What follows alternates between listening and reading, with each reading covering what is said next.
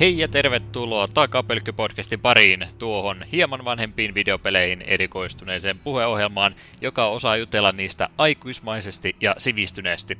Jakson numero on 69, ja sen pääaiheena on vuonna 1998 julkaistu PC-peli Die by the Sword, josta tutoriaali kentän kappalekin tuossa alussa oli soimassa. Siitä ja vähän muustakin juttelemassa Juha, syöt terästä, Lehtinen sekä Eetu, taistelet kuin koboldi, Hinkkanen. Hee, täydelliset nimet, kiitos. Onnistuneet jälleen kerran. Hyvä, onneksi ei me millekään jakson numerolle naurettu yhtään mitä. Ei me ollaan tosiaan liian sivistyneitä sellaiseen. Joo, aivan oikein. Kyllä. Alkukysymys. Jälleen kerran mulla taisi mennä itse alkukysymyksen keksimiseen enemmän aikaa kuin jakson muistiinpanojen kirjoittamisen kanssa, mutta joskus se menee näin. Mä en oo ehkä tätä sulta kysynyt, mutta koitetaan nyt kumminkin. Yeah.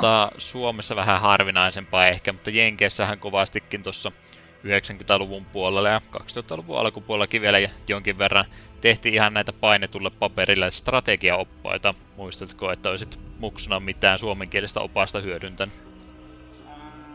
En kyllä muista ikinä edes nähneeni niitä. Kyllä niitä jonkin verran oli, mutta aika harvasta loppupeleissä. Ja kyllähän niitä nyt sitten myöhempinä vuosina, kun vähän helpommin sai netin kautta tavaraa ostettuakin, niin pystyi sitten englanninkielisiäkin tilaamaan. Mutta et ainakaan myönnettä olisi mitään semmoista tarvinnut. Joo, ei meillä ikinä mitään sellaisia ollut. Nättähän ne olisi tietysti ollut. Et edes ohjekirjoja ikinä lukenut, kun uuden pelin sait. Se meni roskiin samaan tien. Ei, ne totta kai ne tuli, ne harvat PC-pelit, mitä niin kun itse sain ihan lahjaksi, niin kyllä niissä tuli ohjeet selattua. Jotain hyötyä kumminkin. Jep. Sitä on monen kertaa olen harmitellut, että meidän Nintendo- ja Mega Drive-pelien ohjekirjat on taitaa kaikki olla menneet roskiin aika pikaseen. Hmm. Se on suuri sääli. Joo, ja monet silloin aikana he ihan noin pahvikotelotkin niin poltti vaan pois, että se olisi niinku semmoinen pyhä häväistys tänä päivänä, kun näkisi jonkun tekevän, niin pitäisi mennä saman tien pysäyttämään. Jo eniten tosiaan suomenkielisiä strategiaoppaita nyt mahdottoman paljon sitten tainnut olla, jos ei ollut oikein tosi isosta pelistä tai tämmöisestä kyse, että olihan tuolla sitten ihan ruokakaupan ja muiden kioskien hyllyllä joitain tiettyjä strategiaoppaita, ainakin silloin kun Pokemonit tuli suosittua, niin oli ekasta kahdesta kenistä ainakin läpipeluoppaat ihan lehtihyllyssä ostettavissa. Ne mä muista hommanneeni. Jotain hyötyä niistä jopa olikin silloin, kun ei ihan joka pienen kysymyksen takia sitten nettiin voinut eikä viittinytkään mennä tarkistamaan asialaitoja. Mikä Pokemoni oppii milläkin leveillä minkä liikkeen tämmöistä hyvää tietoa niissä ainakin oli. Mm. Voi, eihän ekassa kenessä oppinut mitään hyödyllistä. No, mutta täytyyhän se nyt tietää ne kaikki 8 liikettä, mitä ne oppii. Mm. Jotain sisältöä kumminkin. No, ei kai siinä sitten. Kauhealla vauhdilla takaisin sieltä koneen äärelle istahdit, että päästiin podcastia nauhoittamaan, niin haluatko sä puhua siitä vai haluatko sä puhua pelailemista ensiksi? Saat ihan itse valita. No minä nyt ensin kerron pelailusta viimeisenä kerron ton syyn, minkä takia tämä meidän jakson nauhoitus on 5 tuntia myöhemmässä kuin normaalisti. Me tosiaan viimeksi mainitsin tuon SteamWorld Questin, sitä silloin innoissani pelailin ja mainitsin, että pitäisi sarjan muutkin pelit pelailla Dig 1 aikoinaan. Pelailin. Muistaakseni se oli sitten heti nautusten jälkeen, kun sitten eShoppia selailin, niin katsoin, ai täällä on sitä SteamWorld Heist ja Dig 2 alennuksessa. No otetaanpa ne pois, niin koko pelisarja pelattu. Sitten katsoin, ai tää Dig 1:kin olisi alennuksessa vaan 3 euroa. Et eikä se nyt 3 euron arvoinen ole sen peli uudelleen pelailu. Ja siinä sitten minä olen pelannut SteamWorld-pelejä ihan innoissani. Mm. Vetelin sen Dig 1 sen questin jälkeen ja onhan se edelleen varsin simppeli peli, mutta todella viihdyttävä. Se oli vähän pidempi kuin me muistin. Mulla oli semmoinen mieli, kun se olisi 3 tuntia pelannut. Nyt se joku 4,5 mulla taisi nyt siinä mennä. Mutta ei se silti todellakaan monen session peli oli. Se on varsin viihdyttävä 2D-toimintapeli, jossa ihan pikkusen voi ehkä sanoa, että siinä oli Metroidvania piirteitä, mutta todella vähän. Varsin simppelihän se on. Kerää kultaa ja resursseja, että saat ostettua parempia upgradeja, että pärjät vähän paremmin ja niin poispäin. Koko ajan kaivudetaan alaspäin ja muutamalla eri taustalla oli alueita, niin simppeli, mutta kiva parin tunnin sellainen niin kuin ajantuhlaaja. Sitten hyppäsin tuohon haistiin, kun me kattelin, että se on niin kronologisesti, no haist tuli ennen Dig 2, koska me on jollain tavalla tämmöinen omituinen, että jos on mahdollista, niin me pelaan pelit julkaisujärjestyksessä. Ja tuo Heistihan oli varsin erilainen tapaus, sekin 2D-peli, mutta se sijoittuu sen jälkeen, kun maapallo on räjähtänyt taivaan tuuliin ja vähäiset steambotit yrittävät selvitä avaruudessa. Mennään avaruusalukselta paikasta toiseen ja siellä sitten taistelut selvitellään tällaisessa 2DX-komina varsin simppelisti. Sulla on 3-4, tai no, joissakin tietysti jopa 1 tai 2 partimemberiä. Jokainen voi liikkua ja sitten käyttää joitakin free actioneita tai sitten hyökätä. Ja jos sitten dashaat, eli liikut tuplamatkaan, niin sitten et voi hyökätä. Ja tietyillä aseilla saattoi olla, että niillä pystyy ampumaan vaan, jos et ole liikkunut ollenkaan. Ja tietyillä aseilla pystyy tekemään myös kimmottamaan laukauksia, joka sitten oli vihollisilla oli kilvet, niin varsin näppärä keino. Kun ammu seinän kautta takanta pistää ammusta takakaaliin. Se oli varsin näppärää ja hauskaa. Ja tuo oli itse asiassa todella mainio peli. Joku 2 tuntia sen pelaillessa taisi mennä. Ja minulla oli senkaan varsin kivaa. Tarina me aika pitkin rupesin ignoraamaan aika nopeasti. Jotenkin ei sytyttänyt, se ei vaikuttanut huonolta, mutta se jotenkin ei niin kuin minun ihan napannut. Ja sitten aika nopsaan myös huomasin sen, että tuossa pelissä oli joku 10 hahmoa ja parhaimmillaan tosiaan 4 pystyi olemaan per tehtävä ja niitäkään tehtäviä ei hirvittävän montaa ollut, niin minä aika nopsaan löysin niin sen minun pääkolmikon, jota minä käytin lähes pääsääntöisesti pelkästään. Sitten yksi toinen hahmo, tai 4. hahmo oli sen tämmöinen, mitä sitten tarvittaessa käytettiin. Että kun kuitenkin expaa saa vain ne partimemberit, jotka on tehtävässä mukana, ja jos se partimemberi kuolee tehtävän aikaan, ne saa säälittävän määrän expaa, niin ei tehnyt mieli ottaa sen niitä heikompia uusia hahmoja käyttöön, kun olisi pitänyt mennä vanhempia tehtäviä grindailemaan. Niin minulla oli se minun pääjoukko, päähenkilö, joka oli niin kuin tämä vähän niin kuin sharpshooter-klassi, se pystyi ampumaan vähän pidemmän matkan päästä ja kimmottamaan useamman seinän kautta. Ja sitten 2, muistaakseni Vanguard taisi olla se klassin nimi, toinen räiski haulikolla menemään ja toinen sitten vähän raskaamman aseistuksella, lähinnä raketiheittimellä tai granaatiheittimellä myöhemmin myös miniganilla. Ne pystyi syömään sen verran paljon iskua itse, että ne oli helppo heittää sinne eturintamaan ja hoidella niille suurin osa vaikeuksista. Ja sitten tämä päähahmolla Piperilla oli myös sellainen näppärä kyky, että se pystyi hiilaamaan kaikkia ympärillä oli jotain kerran per tehtävä ja myös boostasi lähellä olevien kavereiden hyökkäystehoa. Se oli minusta varsin toimiva kokoonpanoja, sille sen vedin lähes koko pelin ja se oli kuitenkin kiva peli. Kyllä me lämmöisesti suositella sellainen vuoropohjainen taktikointi kiinnostaa. Eli 2D-kenttien pohjalla kumminkin mennään kyllä. Sitten siinäkin. Joo. Tietyn verran pystyy per hahmoana toimintoja tekemään vuoroaikana. Jep, siellä pystyy ekuippaamaan esineitä, mitkä saattoi antaa just tämmöisiä free actioneita ja sitten level-appien myötä sai uusia skillejä. Tämä oli yllättävän monipuolisesti ja kyllä me niitä kaikkia hahmoja, mitä me en käyttänytkään, niin vähän tutkailin niitä aloituskillejä ja huomasin, että joo, tässä on aika monipuolisella tavalla eri hahmoja, mutta tosiaan kun ei tehnyt enää sitten mieleen niitä loppupään hahmoja loppupäin, ehkä puolivälin hahmoja tehnyt ruveta miltä käyttämään, kun mulla oli tämä mun pääyksikkö, minä tiesin miten nämä toimii, ne oli korkeimmilla levelillä, niin niitä oli helpompi sitten käyttää. Kun vaikka tuossa oli paljon helppoja tehtäviä, niin sitten ne tehtäviä, mitkä oli hankalia, niin oikeasti pisti kunnolla vastaan. Jotenkin viimeinen bossi, niin se meni ekalla yrittämällä, mutta ei siinä nimittäin montaa kierrosta olisi mennyt, niin olisin ollut vainoa. Siinä mielessä oli jännä ratkaisu, että kokemusta ei saanut tapoista, vaan sitä tai vaan kun tehtävä menit läpi, niin sait sen tietyn määrän expaa ja suoritit objektiiveja. Että vihollisen tappamista ei tullut erillistä expaa, että periaatteessa sun ei kannattanut jäädä niin sanotusti tuhlaamaan aikaa kenttiin ja tappaaksesi vihollisia, koska siitä ei ollut mitään hyötyä. Otit vaan isomman riskin, että joku sun tyypeistä kuolee ja sitten se et saa parasta mahdollista tähtisuoritusta per kenttä. Mutta mainio peli kuitenkin, suosittelen kyllä. Sitten tuo Dig 2. Se paranti aika pitkälti kaikkia, mikä Dig 1 oli. Kun Dig 1 oli varsin simppeli peli, niin 2 sitten teki vain kaikin puolin paremmin. Se etenkin tuota Metroidvania-puolta hyödynsi paljon paremmin. Siinä oli upgradeit oli paljon mielenkiintoisempia ja se ei ollut niin yksiselitteistä, koko ajan mennään alaspäin välillä.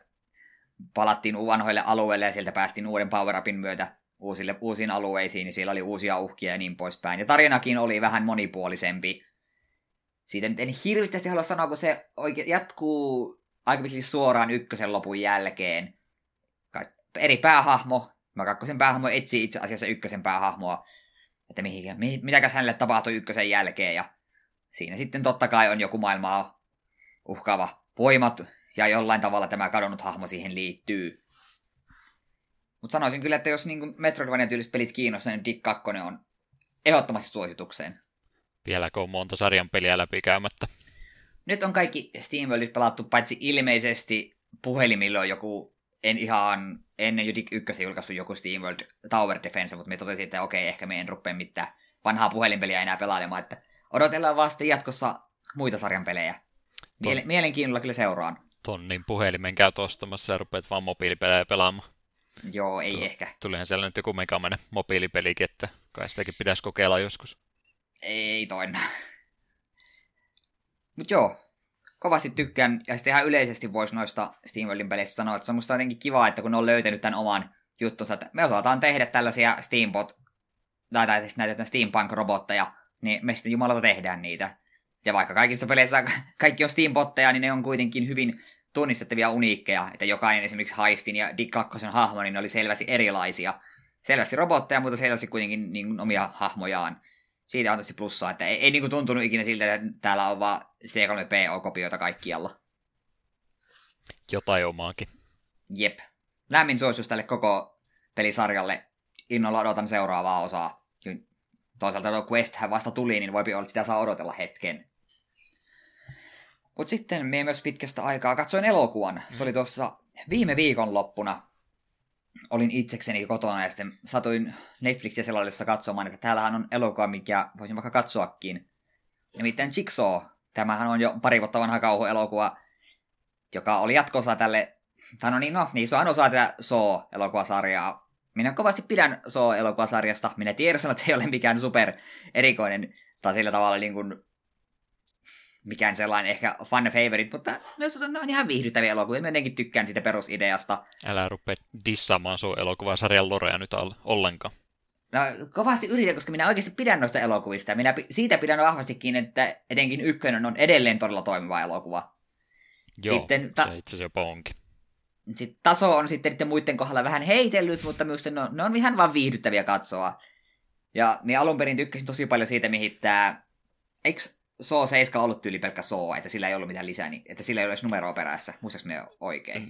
Nyt mä oon pudonnut jossain kohtaa kärrytty, mäkin jopa jostain kumman syystä valtaosan niistä on nähnyt, mutta en nyt sitten ihan viimeisimpiä, etten muista montako niitä jopa yhteensä. Aika pitkälle mä pärjäsin kumminkin.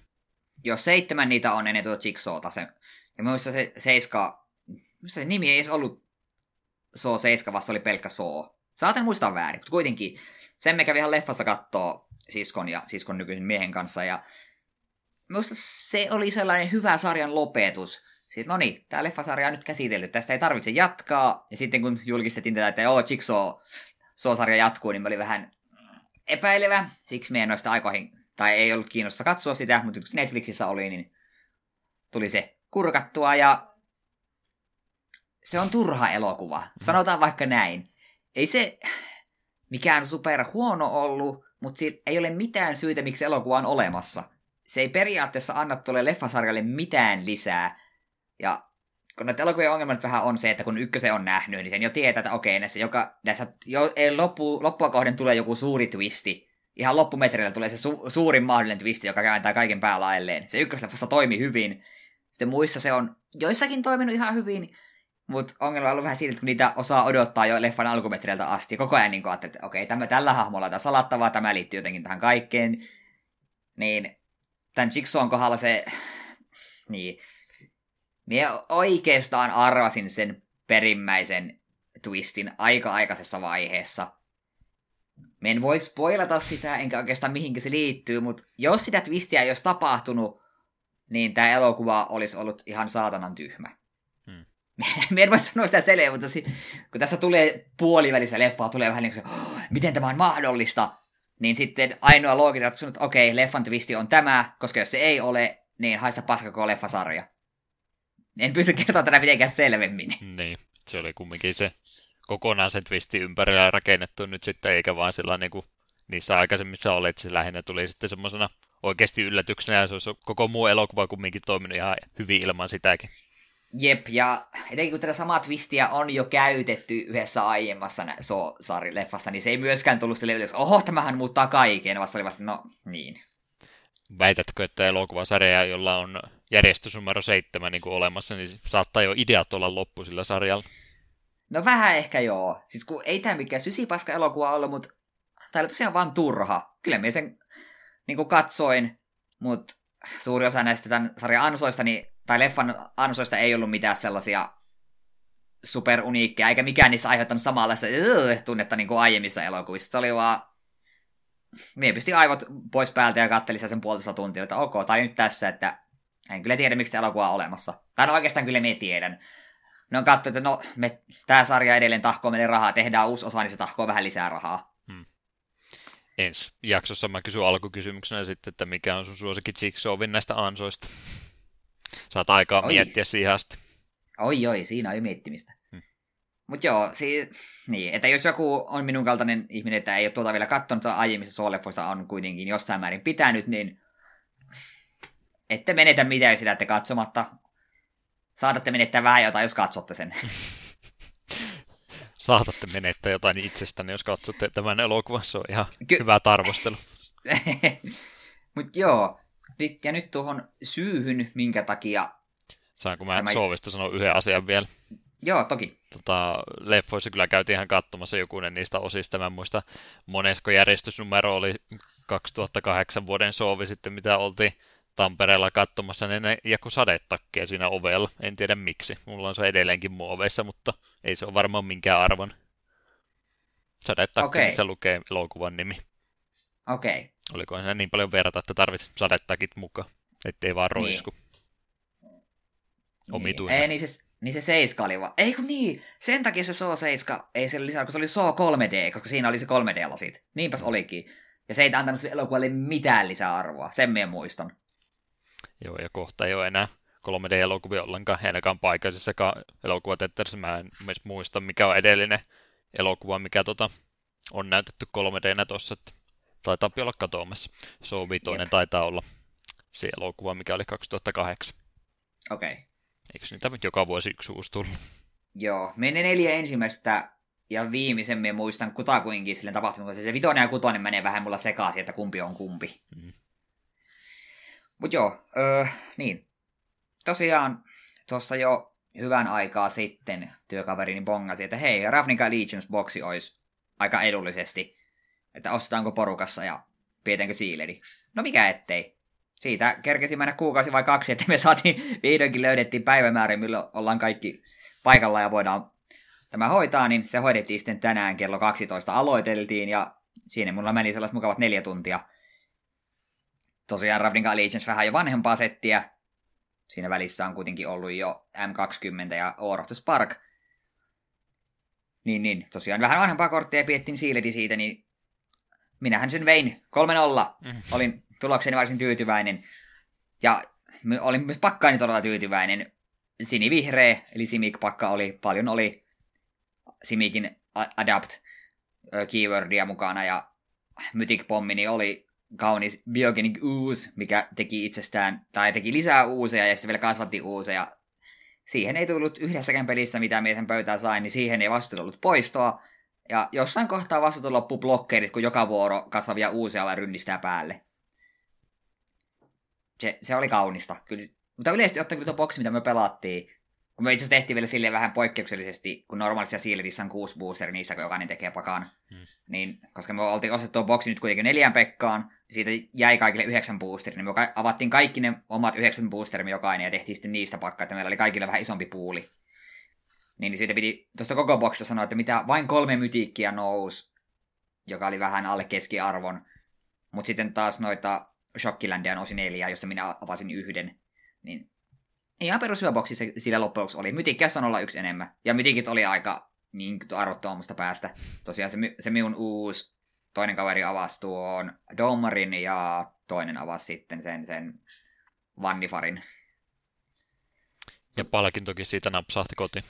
Kyllä, kaveri oli silloin jo viime Sealedia varten käynyt teettämässä ihan patsaan. Se on Twitterissä näkyville, jos joku haluaa sen käydä sieltä kurkkimassa, niin nyt se on tuolla minun kirjahyllyssäni ja kauhulla odotan seuraavaa kertaa, kun minä varmaan sen häviän.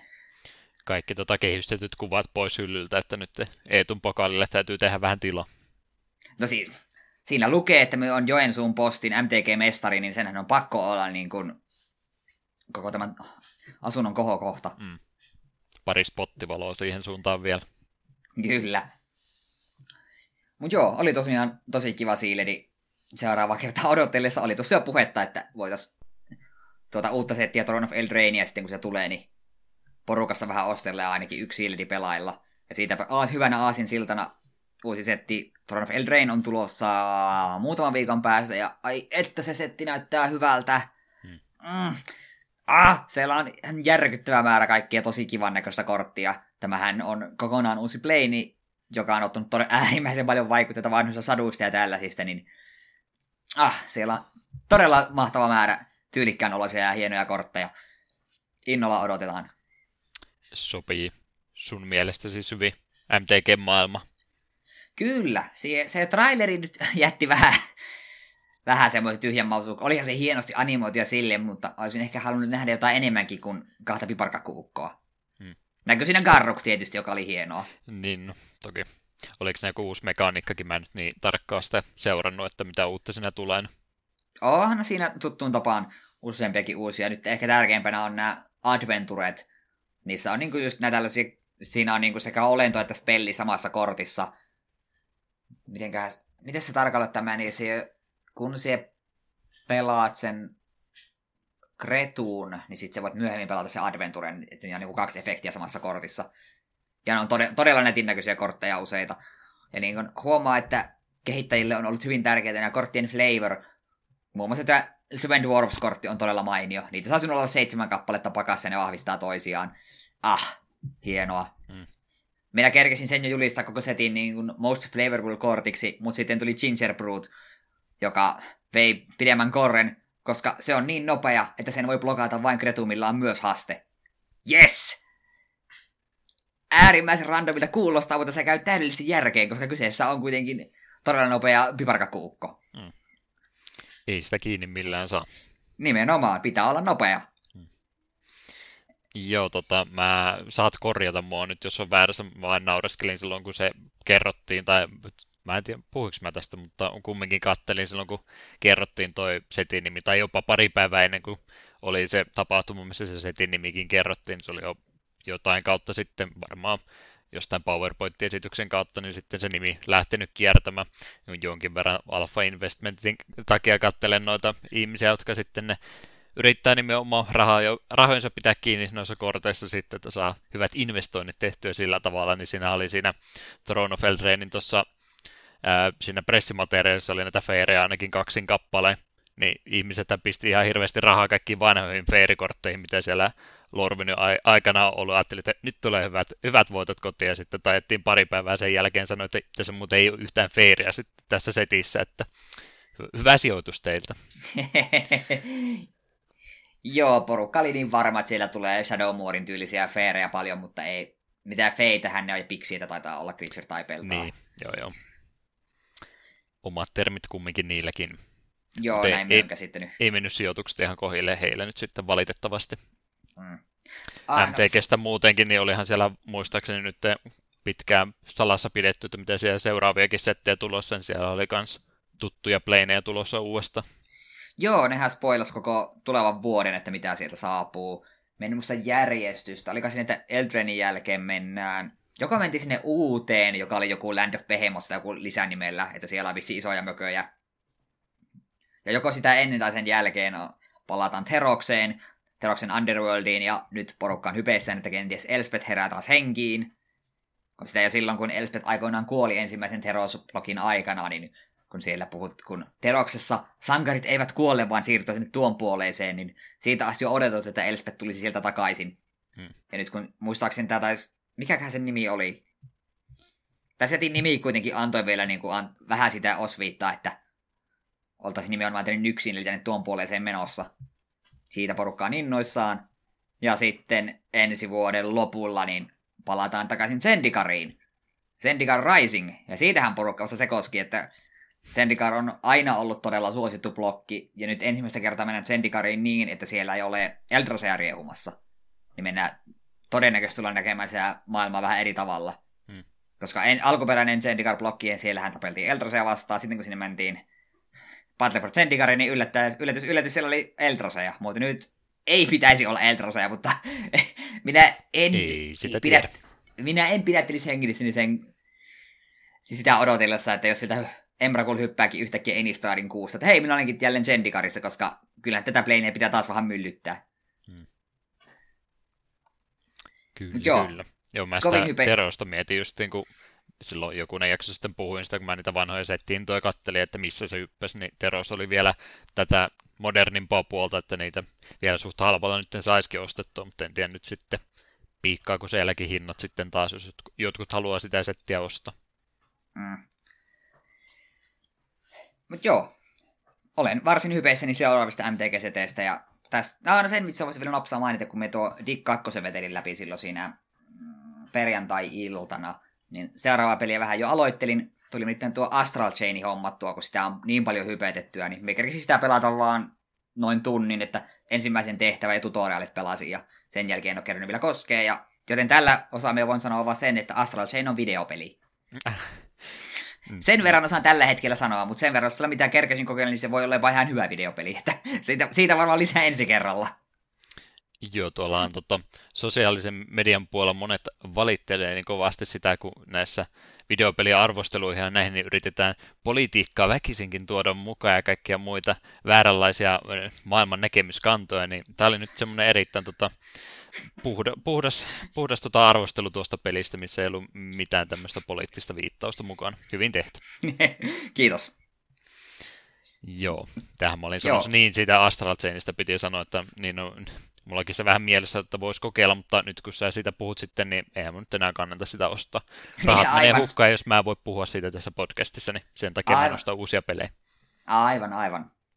Mutta joo, sitä on tosiaan kyllä ihan kaikkialla kehotettu, että äärimmäisen hyvä, että kun pitäisi näitä Switchin niin kuin must-buy-pelejä ja Platinum Gamesin pelit ylipäätään on yleensä olleet varsin viihdyttäviä, niin kyllä me odotan, että eiköhän me rahani tuosta pelistä saa ulos niin kuin viihteenä. Paitsi ne ei tykännyt siitä pelistä, jotka kävi Metacriticin nolla-arvosana antaan sen takia, kun se on Switch 1 oikeuspeli. Niin. Eikä edes yrittänyt piilotella sitä, että sen takia annettiin arvosana.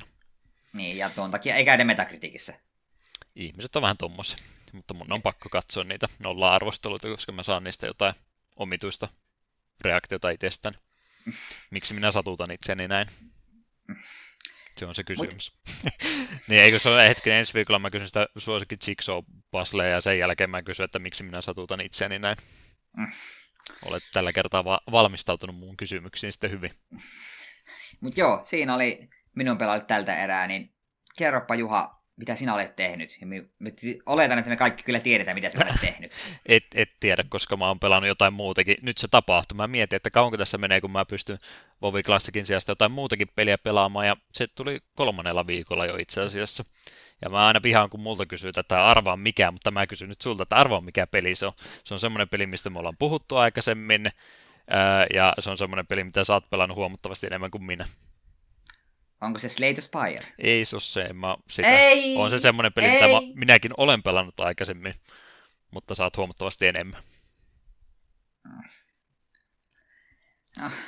Liian ympäripyöreä kysymys. No kieltämättä oli, mä olin ihan varma, että se olisi ollut. Semmoinen peli, mitä sä oot varmaan 100-kertaisesti pelannut enemmän kuin minä. Binding of Isaac? Kyllä, aivan oikein. Ai! Binding of Isaacia on jostain kumman syystä innostunut tässä pelaamaan.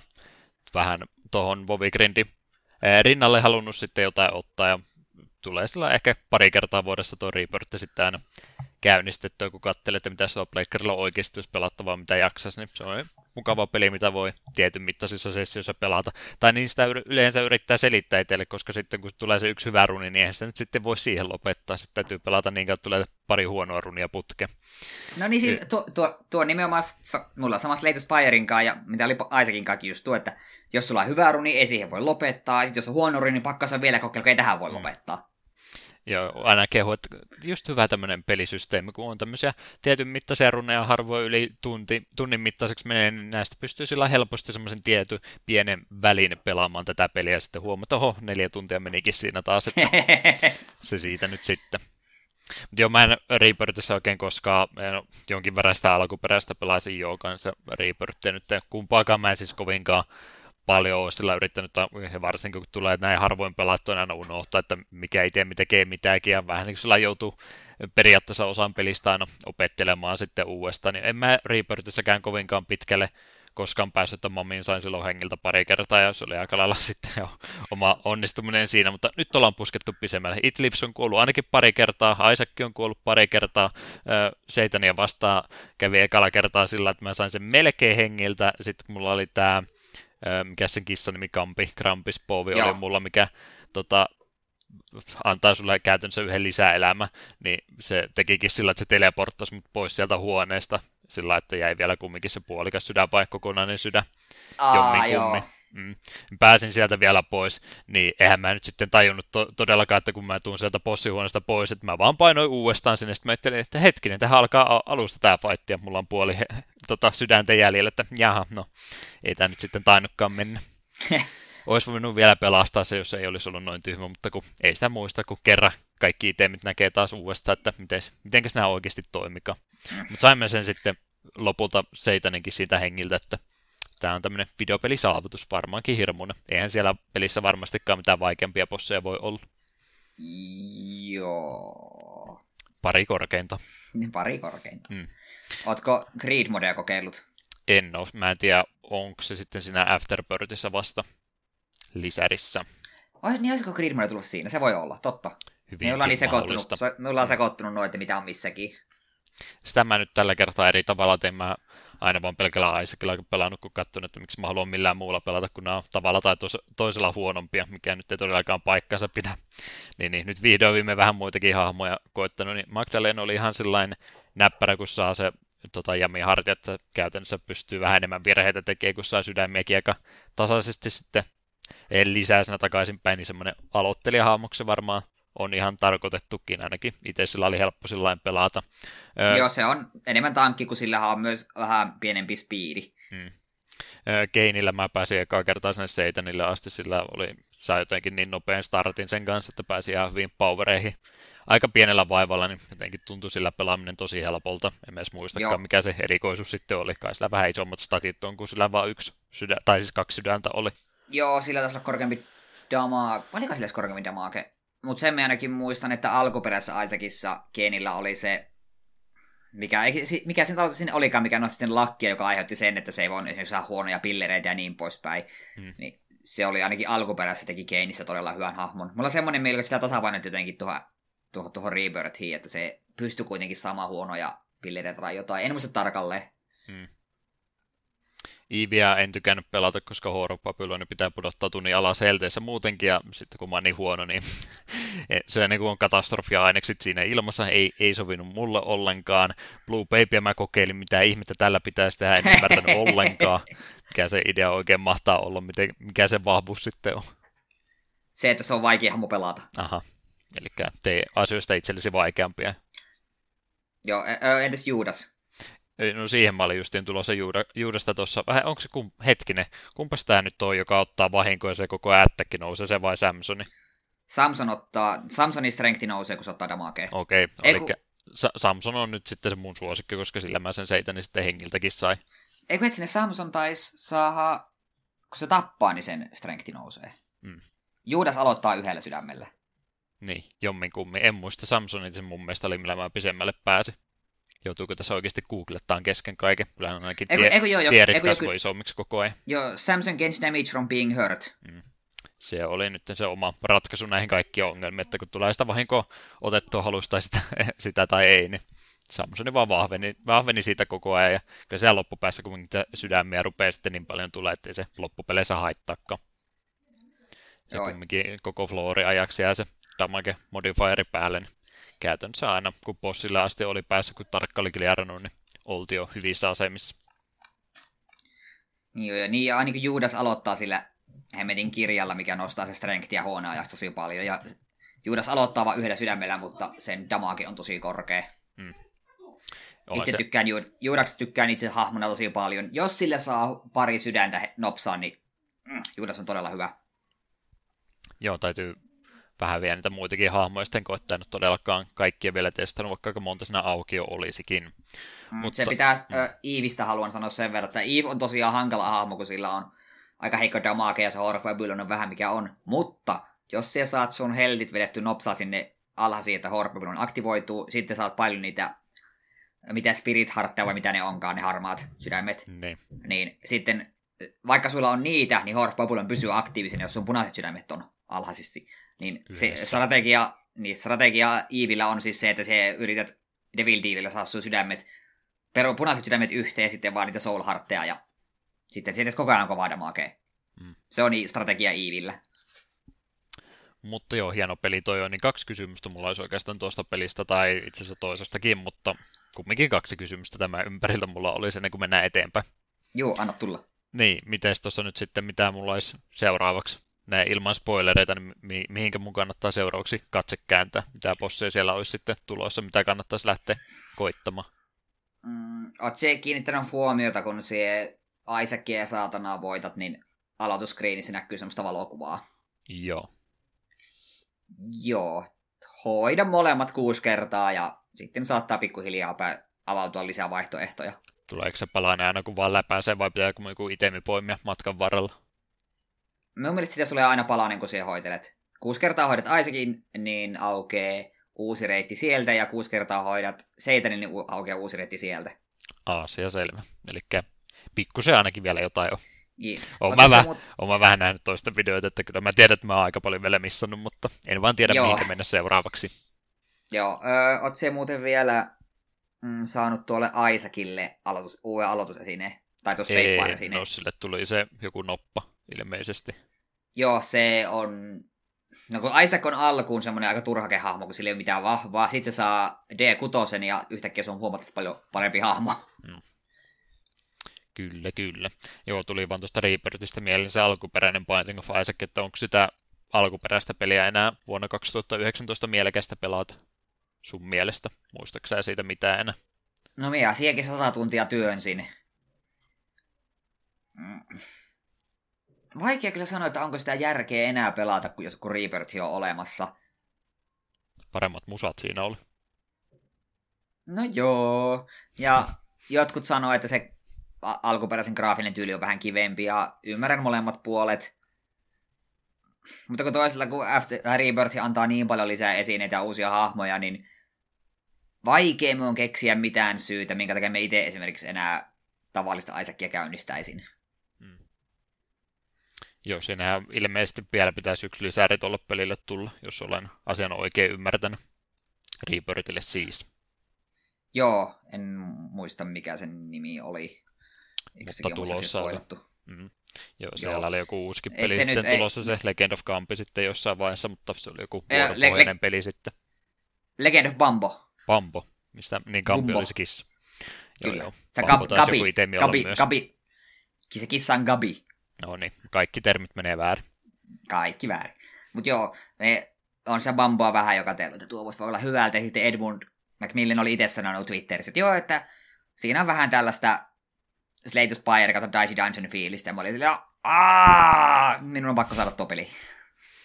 Joo, kyllä joku ihan uuskin tommonen, tämän tyyppinen peli, niin maistuisi ihan, kun ei pitkäänkaan tullut pelattua, että ne oli ne omat tommoset, no ei samanlaisia, mutta kumminkin mitä on pelannut justi se Roguelekasi ja sitten tää 2000XX, että ne on ne ainut pelit, mihin on se yli 100 tuntia mennyt, niin en mä tiedä, tuleeko niitä vaan tommosia tuon genren sekä tuon profiilisia pelejä sitten nykyään niin paljon vähemmän, vaan kun ei niistä kuule enää niin paljon. Kyllä niitä toki aina jotain tulee, mutta en tiedä hukkuuko ne sitten vaan massa. Kyllähän niitä Rogue Lite-pelejä kumminkin tulee ihan tasaista tahtia varmaan Steamiin. Joka päivä yksi uusi tulee. Sen itse asiassa voisin tässä vielä nopsaan mainita, nyt kun oli Slay the Spirenkin mainitsin, siihen tuli betaan nyt se 4. hahmo. En ole sitä vielä kokeillut. Muutamalta kaverilta kuulit, kun sitä kokeili, että joo, että se vaikuttaa tosi hienolta hahmolta, mutta kun se on vielä keskeeräinen, kun se on vasta beetassa, niin että ehkä vielä kannata, niin en sitten ole vielä sitä kokeillut. Sen verran mitä luin, niin vaikuttaa enneltä hahmolta. Ja kunhan se virallisesti tulee ulos, niin sitten minä puhun Slay the Spiresta taas lisää. Joo. Ei tarvi luvatakaan, kyllä mä oletan, että näin tulee tapahtumaan muutenkin. Mut joo, jatka ihmeessä. Joo, sä haluaisit siitä Vovi Classicista kumminkin kuulla niin paljon. Niin, no, se oli sellainen pakollinen paha. Niin, kai se täytyy mainita, kun sitä nyt enemmän kumminkin on tullut pelattua. Vähemmän kumminkin, kun mä ajattelin, tulikin syyskuusta kiireisempi kuin oletin, niin ei nyt ole sitten päässytkään ihan nollifettään sitä niin kovasti kuin olisi halunnut, mutta leveliä 40 kovaa tässä ollaan lähestymässä ja se on se leveli, missä se mountti pitäisi ostaa, mutta mä en kyllä todellakaan tiedä, mistä mä tuun rahat siihen sitten saamaan. Silloin Vanilassa, kun tuota pelasi, niin oli kumminkin alkuperäinen peli sen verran ikääntynyt, että sinä pystyi sitten klouttia ja kaikkea muuta droppeja myymällä, niin ihan helposti se rahasumman saamaan, mutta nyt kun on vasta serverit avattu ja muuta, niin kun ei kenelläkään oikeasti ole rahaa, niin et sä oikein pysty myymäänkään mitään sitten fiksusti, että siitä yhtään mitään saisi, niin se pitää melkein sen varaan jättää, että mitä vendorilta saat tavaroista, niin se on se summa, millä rahan määrällä sun pitää sitten kikkailla, ja siitä valtaosa menee jo skilleihin pelkästään, niin mistä sä nyt jotkut mounttirahat tässä vaiheessa rupeat saamaan. Vaikealta vaikuttaa. Skinningin otin ihan sen takia vaan, että piistejä kun siinä tappaa, niin pystyy sitten ne leterit edes myymään pois. Joko vendorille oikeastaan vetänyt kaiken tähän asti, koska ne ei ole minkään arvoisia, mutta toivottavasti niistä joskus jotain oikeatakin rahaa sitten saisi. Helpottaisi pikkasen elämää. Mutta mitä siellä nyt muuta sillä on tapahtunut, aika moni striimaahan siellä rupesi tekemään sillä tavalla, että ne ei sitten questeja enää tehnyt oikeastaan ollenkaan, vaan ne vaan rupesi noita dungeoneita spämmäämään, mikä sinänsä on vähän hämmentävää, kun monet niin kovasti hehkutti tuon klassikki Vovin puolelta, kun ei jaksa sitä nykyistä Vovin pelaamista enää, kun se on vaan pelkkää dungeoneiden juoksemista koko ajan, ja sitten kun tulee klassikki Vovi, niin sitten vedetään dungeoneita taas koko ajan pelkästään. Joo, ymmärrän mä niin kuin PvP-serverillä pelaavat, ja siellä on sitten parisataa ihmistä vastapuolella, jotka haluaa vaan hengiltä sen takia, kun se on striimaaja, niin ymmärrän, että se voi olla vähän vaarallista siellä maailmassa liikkua sitten ilman pientä saattokulkuetta siinä mukana, mutta kumminkin aika tylsältä pelaamiselta vaikuttaa se, kun pelkkiä noita luolastoja sitten vaan juoksee uudestaan ja uudestaan. Itse ainakin olen yrittänyt niitä sillä aika sekaisin laittaa, enemmän kyllä kuestaamista, mutta onneksi jätetty rauha. Tuolla Nokkenfokken serverillä, millä pelataan, niin taitaa hordeja pikkusen enemmän olla kuin alliansa, että johtuu ehkä vähän siitäkin, minkä takia suht rauhallista on. Ja kun kumminkaan ei tuossa vielä tässä vaiheessa alkua ole minkäänlaista PvP-systeemiä oikeastaan, niin siinä ei ole periaatteessa mitään kannustintakaan siihen vastapuolen tappamiseen, että tietysti jos haluaa vaan ihan sitä PvPtä pelata PvPn takia, niin mikä siinä, mutta kyllä se aika paljon sitten aiheuttaa sitäkin, että ihmiset vaan haluaa olla rauhassa ja siitä hyvästä jättää toisetkin rauhaa, että hirveän herkästi ei siellä ruveta sitten enempää tekemään. Toki siellä aina kun iso levelinen sitten tulee, pääkallo näkyy vaan siinä levelin kohdalla, kun se on niin iso levelinen, että sä et näekään, että kuinka iso se on, niin niitä sitten aina niille pienemmille alueille vähän väliä ja eksyy, mutta se on sitten taas asia eriksensä. Ainahan niitäkin täytyy olla. Luulot pois niiltä nuorilta vastapuolen pelaajilta. Mut joo, kyllä tosiaan ihan mielellään pelaa, jos tulee semmoinen tilanne, että se pakotetaan valkkaamaan joku peli nyt, että saat vain yhtä peliä ainoastaan ensi vuonna pelata, niin kyllä mä ehdottomasti Vovi Classicin sanoisin siinä kohtaa. En kahta kertaa asiaa miettisi, mutta siinä vaiheessa kumminkin, että kyllä tässä nyt ihan mielellään vaikka Binding of Isaaciakin siinä sivulla sitten jo harrastaa, että ei nyt ihan kaikki vapaa-aika tuohon sentään mene. Omituista. Miten tässä kävikin näin? En ole yllättynyt. Mutta kyllä sitä tässä kovasti tulee pelattua, niin en nyt siitä halua se enempää tässä kohtaa. Katselupuolella sanottakoon, että mä sain viime vuonna kesken jääneen JoJon 4.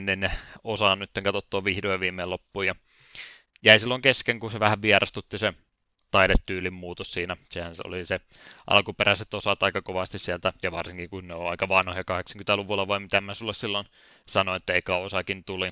Nehän oli aika lailla tämän Fist of the North Starin taidetyyli ympärille tehtykin, että oli jääkaapin kokoisia miehiä ja muuta, niin sen takia oli se taidetyylikin vähän erilainen, ja nyt sitten kun nelososa oli kumminkin julkaistu parikymmentä vuotta ensimmäisen jälkeen, niin pikkasen itse taiteilijankin tyyli siinä samalla muuttunut, ja haluan sitten pikkasen hoikempia sitten hahmoista tehdä muutakin, niin ei siinä mitään vikaa ole, vaan iso hyppy sillä eteenpäin, kun on tottunut, että tämä on ollut edelliset 3 osaa tämän näköistä, ja nelonen näyttikin täältä, niin ja sitten oli myöskin vielä ihan nykypäivää sinänsä sijoittunut, ja on 90-luvusta jo hetki aikaa, mutta kumminkin vähän sellainen nykyaikaisempaa aluetta siinä nyt sitten oli käsittelyssä. Niin, jotenkin moni asia siinä aluksillaan tökki vasta, että mä en oikein tykännyt sitä ollenkaan. Meni jopa yli puolet sarjan jaksosta ennen kuin mä sitten rupesin lämpenemään koko jutulle. Nyt kun rupesin sitten uudestaan sitä katselemaan, niin täytyy kyllä sanoa, että varmaan ensimmäinen sarja, missä on tehty tällä tavalla, että oikeastaan panoksia on otettu alaspäin, eli edelliset 3 osaa kutakuinkin jokaisessa niistä oli joku semmoinen, jos ei nyt ihan maailmanlaajuinen uhka, niin ainakin lähellä sitä. Ja nyt sitten mentiin 4. osaan, niin oikeastaan vain ihan semmoinen paikallinen uhka, että yhden kylän tapahtumien ympärillä tästä sitten mentiinkin pelkästään. Niin kuin ajattelin, että ei noin voi tehdä, kyllä koko ajan täytyy olla aina isompi paha sieltä jonossa seuraavaksi tulossa, mutta tämä onnistui sen tekemään mallikkaasti, niin propsit siitä kyllä ehdottomasti tuolle sarjalle, mutta eihän sitä nyt tietysti kannattanut epäillä, että kansallisaarehan tuo koko sarja on, ja en ymmärrä, miksi kaikki ei ole sitä jo tässä vaiheessa katsonut, kun en minäkään ole. Se on minulla listalla, kyllä minä se jossain vaiheessa katson. Joo, pari muuta juttua siitä 4. osasta siinä mielessä kanssa poikkeaa edellisistä, että niissä oli jokaisessa aika iso aikahyppy sitten tehty eteenpäin. Eli käytännössä aina kun osa vaihtui väleissä, niin sitten koko hahmokavalkaadikin käytännössä meni uusiksi, tai jos siellä vielä joku oli edellisestä osasta jäljellä, niin oli vähintäänkin sitten jo seniori-ikäinen ihminen, joka ei sitten enää koko päätarinaa juurikaan mitenkään osallistunut, niin nyt oli tehty vaan sillä, että oli semmoinen suht pieni hyppy 10 vuotta, kun olisi ollut siinä sitten vaan ajassa menty eteenpäin, niin eka kerta oli tuo sarja siinä tilanteessa, että okei, täällä nyt on niitä vanhoja hahmojakin mukana, niin onneksi ne ei sitten kumminkaan liikaa siinä tilaa vienyt tämä oman osansa hahmokavalkaadilta, että ne oli lähinnä sitten mentorin roolissa tai sitten muuten vaan tavalla tai toisella, niin vaikka olikin käytännössä yksi hahmoista, joka tuolla 3. osassakin oli tärkeässä roolissa niin mukana, niin oli sitten kumminkin suht pienessä roolissa siinä, että käytännössä kovin jätkä niistä edelleenkin, mutta tavalla tai toisella aina onnistuttiin käsikirjoittamaan se ulos, että no ei nyt ollut paikalla tai oho, tässä tapahtunut jotain tämmöistä, niin nyt täytyykin luottaa vähän muihin tässä näin. Oli tämänkin puolen hienosti onnistunut tekemään muutenkin, niin hyvä sarja toi, kun noita sivuhahmoja ja muita käytetään tosi hyvin tuossa sarjassa. Että helpompihan se toki on tuossa kohtaa, kun on, mitähän tuossa nyt on 40-50 jaksoa yhteensä, että ei nyt mahdottoman pitkä sarja ole, niin tykkään siitä, vaikka ne jaksot yksittäisenä näyttääkin, että onko tämä nyt filleriä vai mitä tämä on, mutta kumminkin niin kun jokaiselle hahmolle on annettu oikeastaan se oma jaksonsa vähintäänkin, niin sitä ei vielä siinä vaiheessa edes tiedäkään, että okei, tämä saattaa olla nyt semmoinen hahmo, että tämä on nyt tässä jaksossa vai, ja sitten siitä ei kuulla mitään, tai sitten saattaa olla yhtäkkiä semmoinen hahmo, että se on aika tärkeäkin, tai ainakin pari kertaa uudestaan käynkin ruudussa, niin tuotakin aika harvoin tämän tyyppisessä sarjossa sitten tapahtuu, että oikeasti tuota hahmoporukkaa sitten hyödynnetään näinkin laajasti, kuten tämä onnistuu. Yleensä näkyy niin, että kun on se oma arkki aina siinä päällä, niin ne on siinä ja sitten mennään seuraavalle saarelle ja sitten on kaikki vanhat ihmiset unohdettukin, ellei joku yksi hahmo sattunut laivaa hyppäämään mukaan. Mistähän sarjasta mä nyt mahdoinkaan sitten puhua. Kunhan nyt jotain vertauskuvaa halusin käyttää. Hieno sarja kumminkin, molemmat. En mä One Piece ja juuri dissannut. Älä ei lähde vielä minnekään. Ei vielä hättää. En ole One Piecea kattonut pariin viimeiseen vuoteen. Niin. Joo, itselläkin aika monta vuotta sitä jäänyt tuonne backlogiin kertautumaan, että katsotaanpas vielä jonain päivänä nekin jaksot pois. Tavallaan kauhulla odotan, jos ne ikinä tulee edes uusimpia kausia niin kuin tuonne Crunchyrolliin, kun se on menoa taas sitten. Alusta asti uudestaan. Se olisi loputon suo. Se olisi tavallaan ihana katsoa niitä mahtavia arkkeja uudelleen, mutta se olisi myös semmoinen, että rip koko muu elämä. Niin, mitä niitä nyt on? Manga taitaa olla 900 osaa kohta, ja eikö se animekaan hirveästi perässä enää ole. Jep. Voi. Ikuisuusprojekteja tuommoiset. Joissa on vähemmän jaksoja sitten, että sanoinpahan nyt vaan. No, eikö meillä rupea alkuopinnoihin jo tarpeeksi aikaa olemaan ja käytetty, niin kai me voidaan eteenpäinkin pikkuhiljaa mennä. Eiköhän me tehdä niin. Tehdään näin. Elikkä Die by the Swordista pari kappaletta tähän väliin. Tutorial-kappale. Mä soitin se jo kerran, mutta kun ei tässä nyt oikein musiikkia liikaa erilaista ole, niin menkö uudestaan. Miksipä ei. Kobold Cavernssi siihen myöskin sitten perään ja jatketaanpa sitten podcastissa eteenpäin.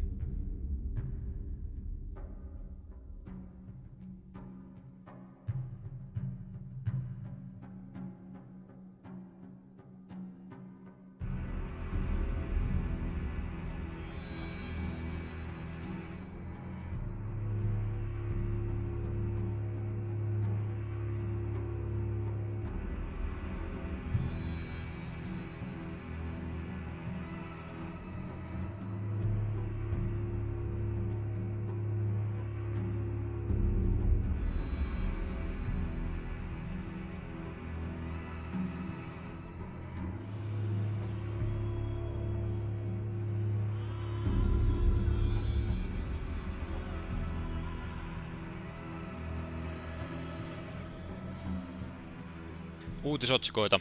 Jakso numero 69 on kertynyt kohtuullisesti, mutta ne on sitäkin parempia. Omituista yleensä meillä joutuu aina vähän raapimalla raapia jotain juttua kasaan, mutta nyt onnistuu paljon helpommin. Toi Nintendo Direct aina aiheuttaa tämmöistä, että on oikeasti jotain vanhempaakin peliuutista niiden uusien joukossa. Kuinka ihanaa. No, jep, kiitos Nintendo. No, on siinä silti yksi segmentti sitä ennenkin, mikä sen nimi taas jälleen kerran olikaan. Tänä päivänä pelihistoriassa, eli mitä tapahtui 10, 20 ja 30 vuotta sitten.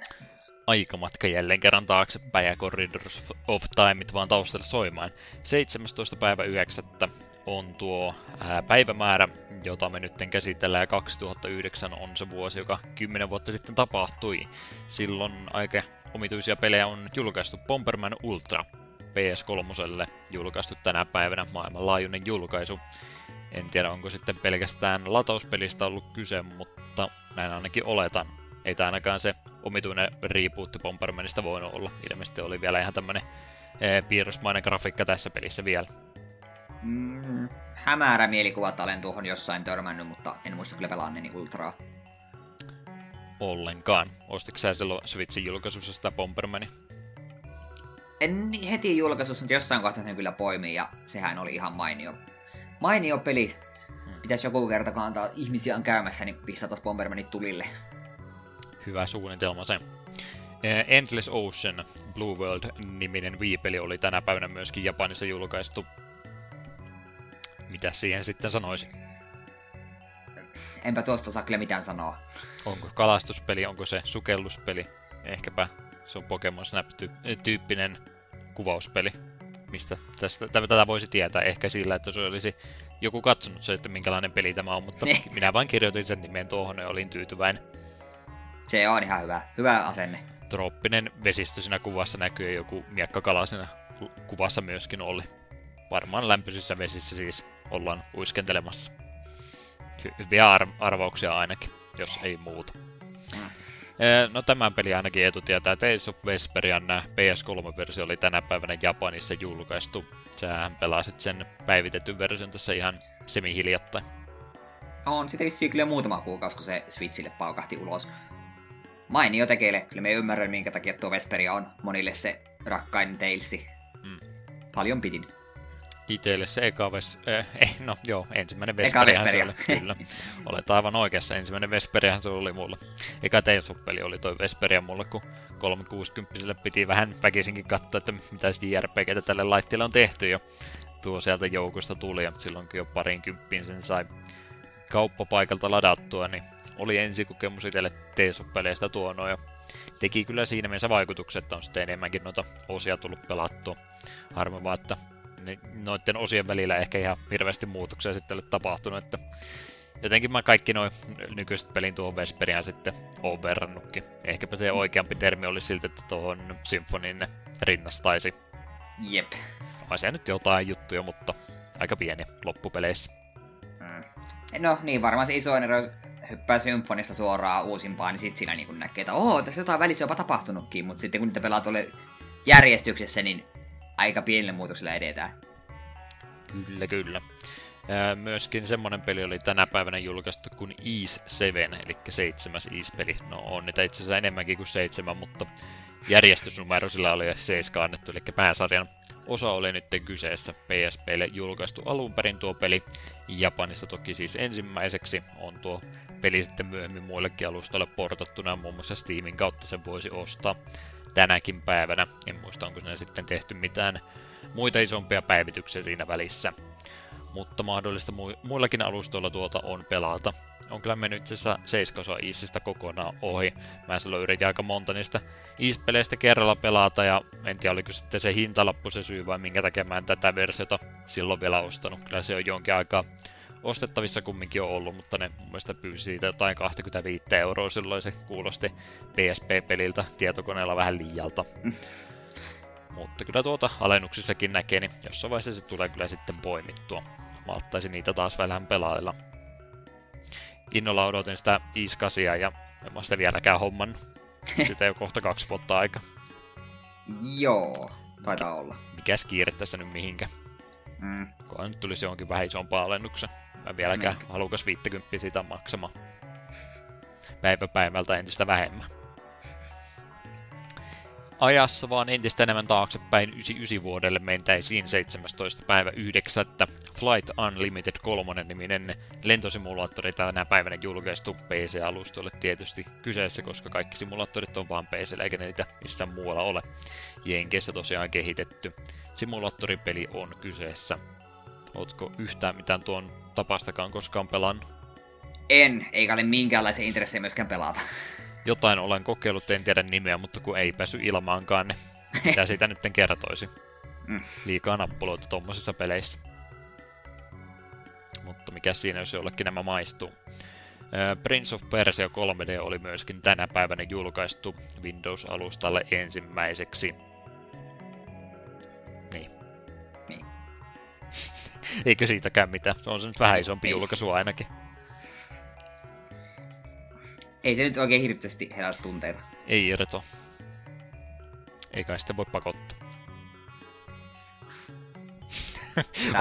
Onpa nyt kovin hiljaista nyt sitten. Ei ole Prince of Persialta tullut pelattu. Onko edes alkuperäistä tullut pelattu?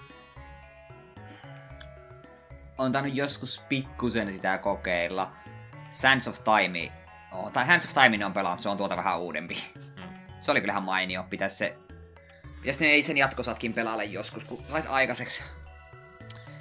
No, ei siitä nyt sitten enempää, kun ei sulla ollut juttu. Voi voi.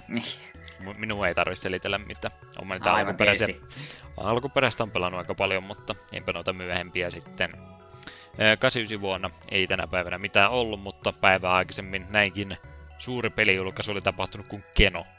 Ei liity mitenkään Veikkauksen Keno-peliin, vaikka uhkapeli onkin. Ted Gruber Softwaren kehittämä DOS-uhkapeli siis kyseessä. No tätä sä oot varmastikin pelannut. Joo, mä oon tunnettu uhkapeluri. Kyllä, no niin. Ei siitä sitten muuta. 10 vuotta sitten oli hyviä juttuja, sitten tuo laatu taas vähän tuossa laskee matkan varrella. Harmi. No, en minä näitä vanhoja juttuja päätä. Minä vaan kirjoitan ne ylös, mitä tänä päivänä on tapahtunut. Jos ei siellä mitään ole, niin ei se minun syy ole. Eikä se Eetukaan syy kyllä ole. Ootko sä miettinyt muuten sitä, että sitten 10 vuoden päästä, niin meillä on... Tai 10 vuoden päästä, kun me tehdään jaksoja, niin meillä on... Meillä tuu oikeastaan... Niin. Vähenee koko ajan nämä niin kuin uudet asiat. Kuinka niin? Ne on vanhoja, siis... kato sitten sen jälkeen. Niin, mutta siis kun 10 vuoden päästä, kun me puhutaan tästä, niin sitten me puhutaan vuoden 1999 ja 2009 peleistä, jotka me ollaan tässä jaksossa käsitelty. Niin, no siinä mielessä, mutta päivän tarkkuudella kun mennään, niin ei ne välttämättä kohdallensa osu. Niin, mutta ei ole kuuntelijat tyytyväisiä, että ei. Minä muistan, 30 vuotta sitten te puhuitte niistä samoista peleistä. Ei, en pidä tästä. No, eikä se haittaa. Sä oot jo kumminkin valmistautunut se, että 10 vuoden päästä tehdään vielä, niin se on paras uutinen tähän mennessä ollut tässä jaksossa. Onpas matalan energian jakso nyt todellakin täällä vaan kyyristellään läppäri edessä ja yritetään saada jaksopaketti. Yritetään mennä eteenpäin, please. Joo, tehdään näin. Retroimpia uutisia. Oli tosiaan toi Direkti tuossa hiljattain ja siellä oli enemmän toki sitä uudempaa peliuutisointia, mutta oli aika paljon vanhemmastakin juttua ja Eetu varmaan niistä meille kertoisi. Joo, ensimmäisenä tämä ehkä isoin pommi, jota kuitenkin saatiin jo odottaa. Kauan spekuloidut SNES-pelit on nyt lisätty Switch Online-palveluun. Kuten NES-pelienkin kanssa on peleihin lisätty nettipeliominaisuus ja mahdollisuus kelata pelitilanne taaksepäin. SNES-kirjastoa lähdetään kasvattamaan seuraavan 20 pelin voimin. Brawl Brothers, Breath of Fire, Demon's Crest, F-Zero, Joe & Mac 2, Lost in Tropic, Kirby's Dream Course, Kirby's Dreamland 3, Pilot Wings, Star Fox, Stunt Race FX, Super EDF Earth Defense Force, Super Ghoul & Ghosts, Super Mario Kart, Super Mario World, Yoshi's Island, Super Metroid, Super Puyo Puyo 2, Super Soccer, Super Tennis ja Legend of Zelda Link to the Past. Ja palvelun tilaajille myydään myös NES-pelin ohjainta, jonka saa itselleen 30 €. Ja samalla myös sitten Nintendo ilmoitti, että he luopuvat tästä systeemistä, että kerran kuukaudessa ilmaantuu pari NES-peliä. Ja jatkossa pelejä, tämä julkaisutaulu, millä näitä pelejä lisätään sekä Nessille että Nessille, niin tulee olemaan jonkinlainen. Sitä ei vielä kerrottu, mutta se tulee olemaan epäsäännöllinen. Satunnaisesti kumminkin. Jep. Kai niillä pelit nyt sitten loppuvihdoin viimein kesken. Niin. Joo, ei se nyt sinänsä yllätyksenä tule, jos ei ne nyt ihan samaa tahtia rupea tekemään, kun on sen kuukausimaksun takana verrattuna siihen viimeaikaiseen systeemiin, että jokaisesta joutuu sitten erikseen kumminkin se tietyn summan pulittaa, niin kyllä se on varmaan vähän hankalempi noille ei-Nintendo tekemille peleille sitten, että saako ne niitä hommattua. Capcomia näyttää nyt ainakin kiinnostaa yhteistyötä tehdä, mutta moni muu sitten kehittäjä voi olla, että ne ei suostu noita peleensä tämmöiseen systeemiin laittamaankaan. Mieluummin myy niitä sitten itse täyteihin tai jossain muualla. Tai niin. Vaikka Switch-alustalla sitten ihan sillä kauppapaikalla. Niin, eikö esimerkiksi Square ole puhunut, minusta me puhuttiinkin jossain jaksossa sitten, Square oli puhunut kiinnostuksesta myydä vanhempia pelejä joko jonkun oman palvelun kautta tai jossain tällaisessa. Että turhaa on varmaan odottaa Final Fantasy 6 tuohon valikoimaan. Että nyt tässä kohtaa viimeistään kannattaa ne odotukset ne laskee pikkusen alaspäin, jos se ne valmiiksi ollut. Ja katsoin, että tässä 24 peliä tulemaan silti erittäin pessimistillä fiiliksellä koko jutusta, että miksei tule kerralla heti enempää. Ja kaikki on taas ikävästi. No mies siis suhtaudun tähän hyvin positiivisesti. Minun sinällään haittaa, että niitä ei enää tule kerran kuukaudessa, kun sehän voi olla, jos ne silloin tälleen pamahtaa lisää jopa ihan merkittäviä pelejä, eikä mitään ihme Glu-Glu-ländiä. Ja sitten sen minä haluan sanoa, että tämä ensimmäiset 20 peliä, niin tämä on aika kova paketti. Breath of Fire, Demon's Crest, Super Metroid, Yoshi's Island, Mario World, Link to the Past. Siinä on minusta varsin hyvä paketti, niin kuin mistä aloittaa. Joo, no en nyt ainakaan tällä kertaa niitä parempia pelejä piilotellut, että ihan vahva startti tuossa kyllä on. Jep, itse jo Yoshi's Islandin vähän jälleen 100 kertaa pelasin yhdeltä istumalta kakkosmaailmaa asti, ja tarkoitus olisi kyllä Link to the Past ja Super Metroidikin pelailla taas uudelleen. Oliko se Yoshi's Island siinä SNES Classicissa mukana? Se ei tainnut olla siinä. Eli onko tämä nyt vihdoin viime, että me saatiin se Yoshi's Island tapahtunut?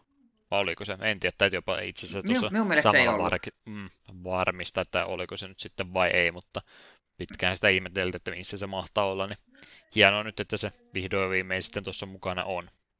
Se tässä muista oli vähän hämmentävä, kun Super Puyo Puyo 2, niin sehän oli, sitähän ei ole vissiin julkaistukaan ennen Japanin ulkopuolella, kun se oli japsiksi. Se oli hämmentävää, että se kuitenkin oli siellä joukossa, kun kuitenkin aiemmin NES Online on tullut, tai ei ole julkaistu meille niitä pelejä, mitkä on Japanin only. Niin. Se oli hämmentävää. Kyllä, kyllä. Jos Islandia lähdit vähän kokeilemaan sitten, että jotain saat ainakin käynnistettyä. Mä en ole vielä siinä onnistunut kumminkaan, vaikka jotain noista ihan mielellä voisi jossain kohtaa vähän taas kokeillakin. Se tuon Breath of Fire mainitsit silloin tuossa Discordin puolella, niin hyppää ihmeestä pelaamaan. Se on mainio japsirope. Minä toivon, että ne kakkosenkin iskisi tuonne jossain välissä. Pidän kakkoista enemmän, mutta ykkönenkin on hyvä peli. Joo, mä taisin vähän liian aikaisin lopettaa sen Breath of Firen kanssa. Sehän on siis alkupäässä se ainakin mun mielestä tuntui ihan äärimmäisen yksitoikkoisella peliltä sinänsä, että hän ei ole oikein pystynyt mitään muuta kuin ättäkkiä painaamaan ensimmäistä 5-10 tuntia, että kyllä mä sitten myöhemmin sitä ymmärsin, että joo, kyllä tässä niitä muitakin toimintoja pikkuhiljaa rupeaa olemaan, mutta äärimmäisen hidas startti ainakin tuolla aikalla Breath of Firella sitten on. Joo, no se ykkönen on vähän semmoinen, kakkonen musta se vähän paremmin, kun heti alkuun kaikilla hahmoilla omat uniikit komentosa ja niin poispäin, niin jos pistäisin sut tilanteeseen, että mä kehottaisin sut valkkaamaan yhden näistä peleistä jaksoaiheeksi tässä ja nyt, niin mikä se olisi siinä tapauksessa? Siis se ei tietenkään saa olla semmoinen, minkä olen jo pelannut useampaan kertaan varmaankaan.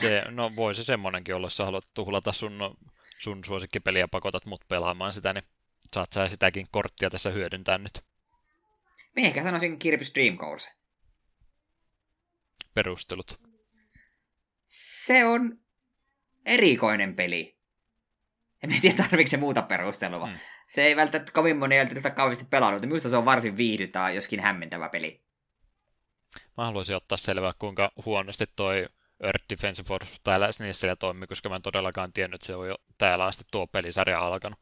Miettii niitä myöhempiä osia, mitkä pyörii nykyiselläkin alustalla niin huonosti, niin mitähän tuolla SNESillä tapahtuu, kun siellä tuommoista yrittää kokeilla.